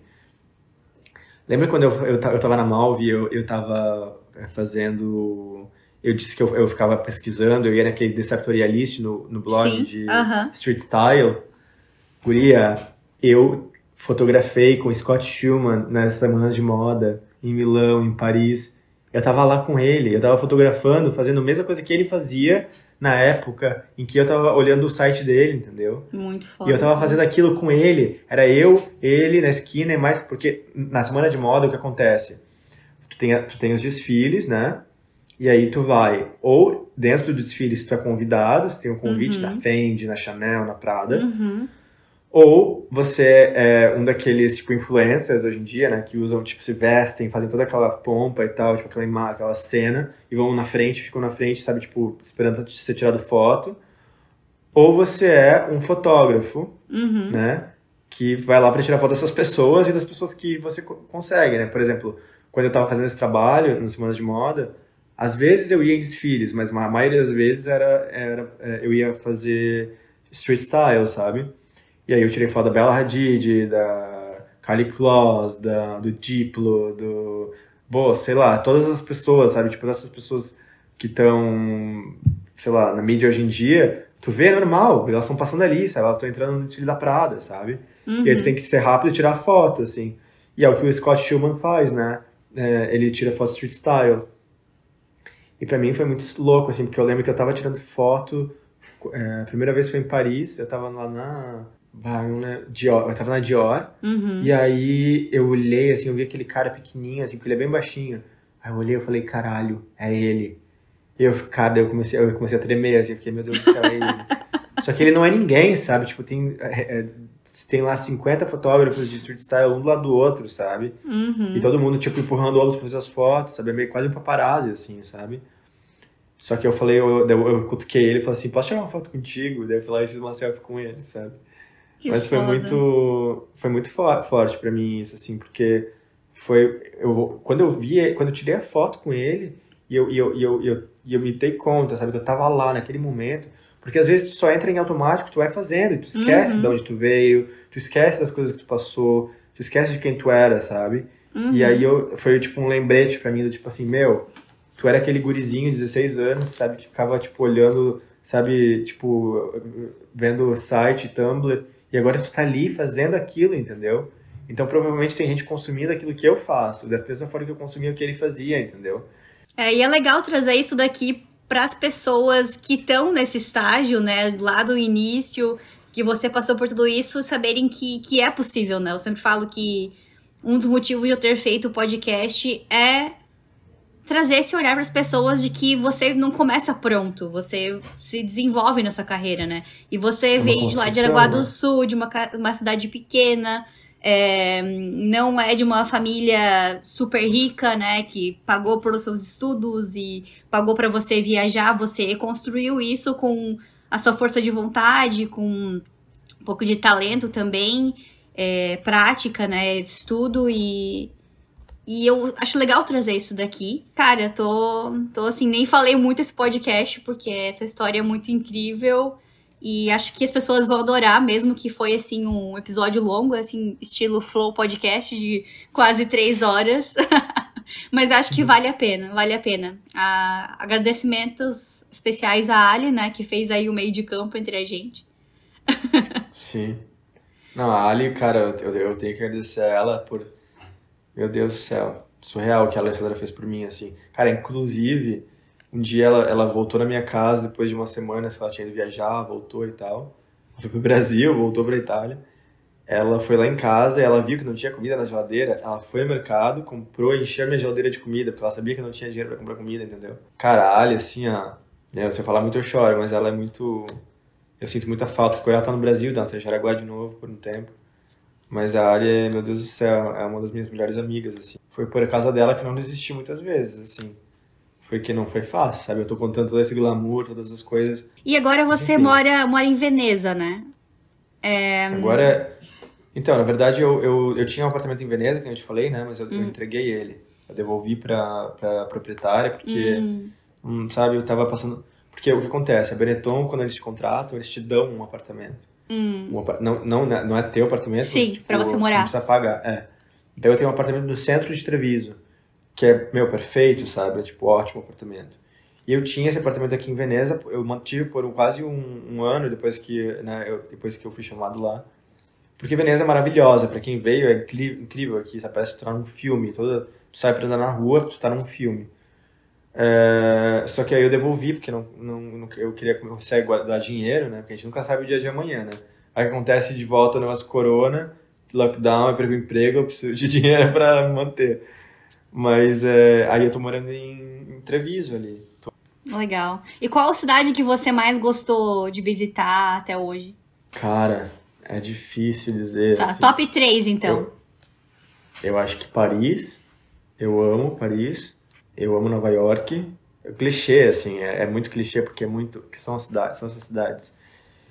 E, e Berlim. Eu acho que são as, as cidades que, sabe, mais completas, assim. Uhum. Mas a cidade, se eu pudesse escolher agora, uma cidade para me mudar amanhã para morar, eu, eu, me mudaria para Amsterdã, assim, que é a cidade eu que eu mais amo, sabe? É, é, muito bom, eu amo lá. É, eu amo o estilo de vida, eu amo a bicicleta, eu amo, sabe, tipo, tudo. A única coisa que eu, que eu não amo de lá é a comida, porque depois de morar na Itália, né, meu Deus, a melhor comida do mundo é na Itália, para mim. Sim. Pra mim é tipo. Demorou pra me acostumar a comer só pasta, sabe? Não misturar tipo feijão com arroz, com carne. Quando eu comecei a comer só um, um prato de pasta, eu fiquei tipo, tá, cadê a carne, sabe? Mas agora que eu, consegui, eu, eu acostumei a comer mais simples, assim, cara, eu, eu amo comida italiana, assim.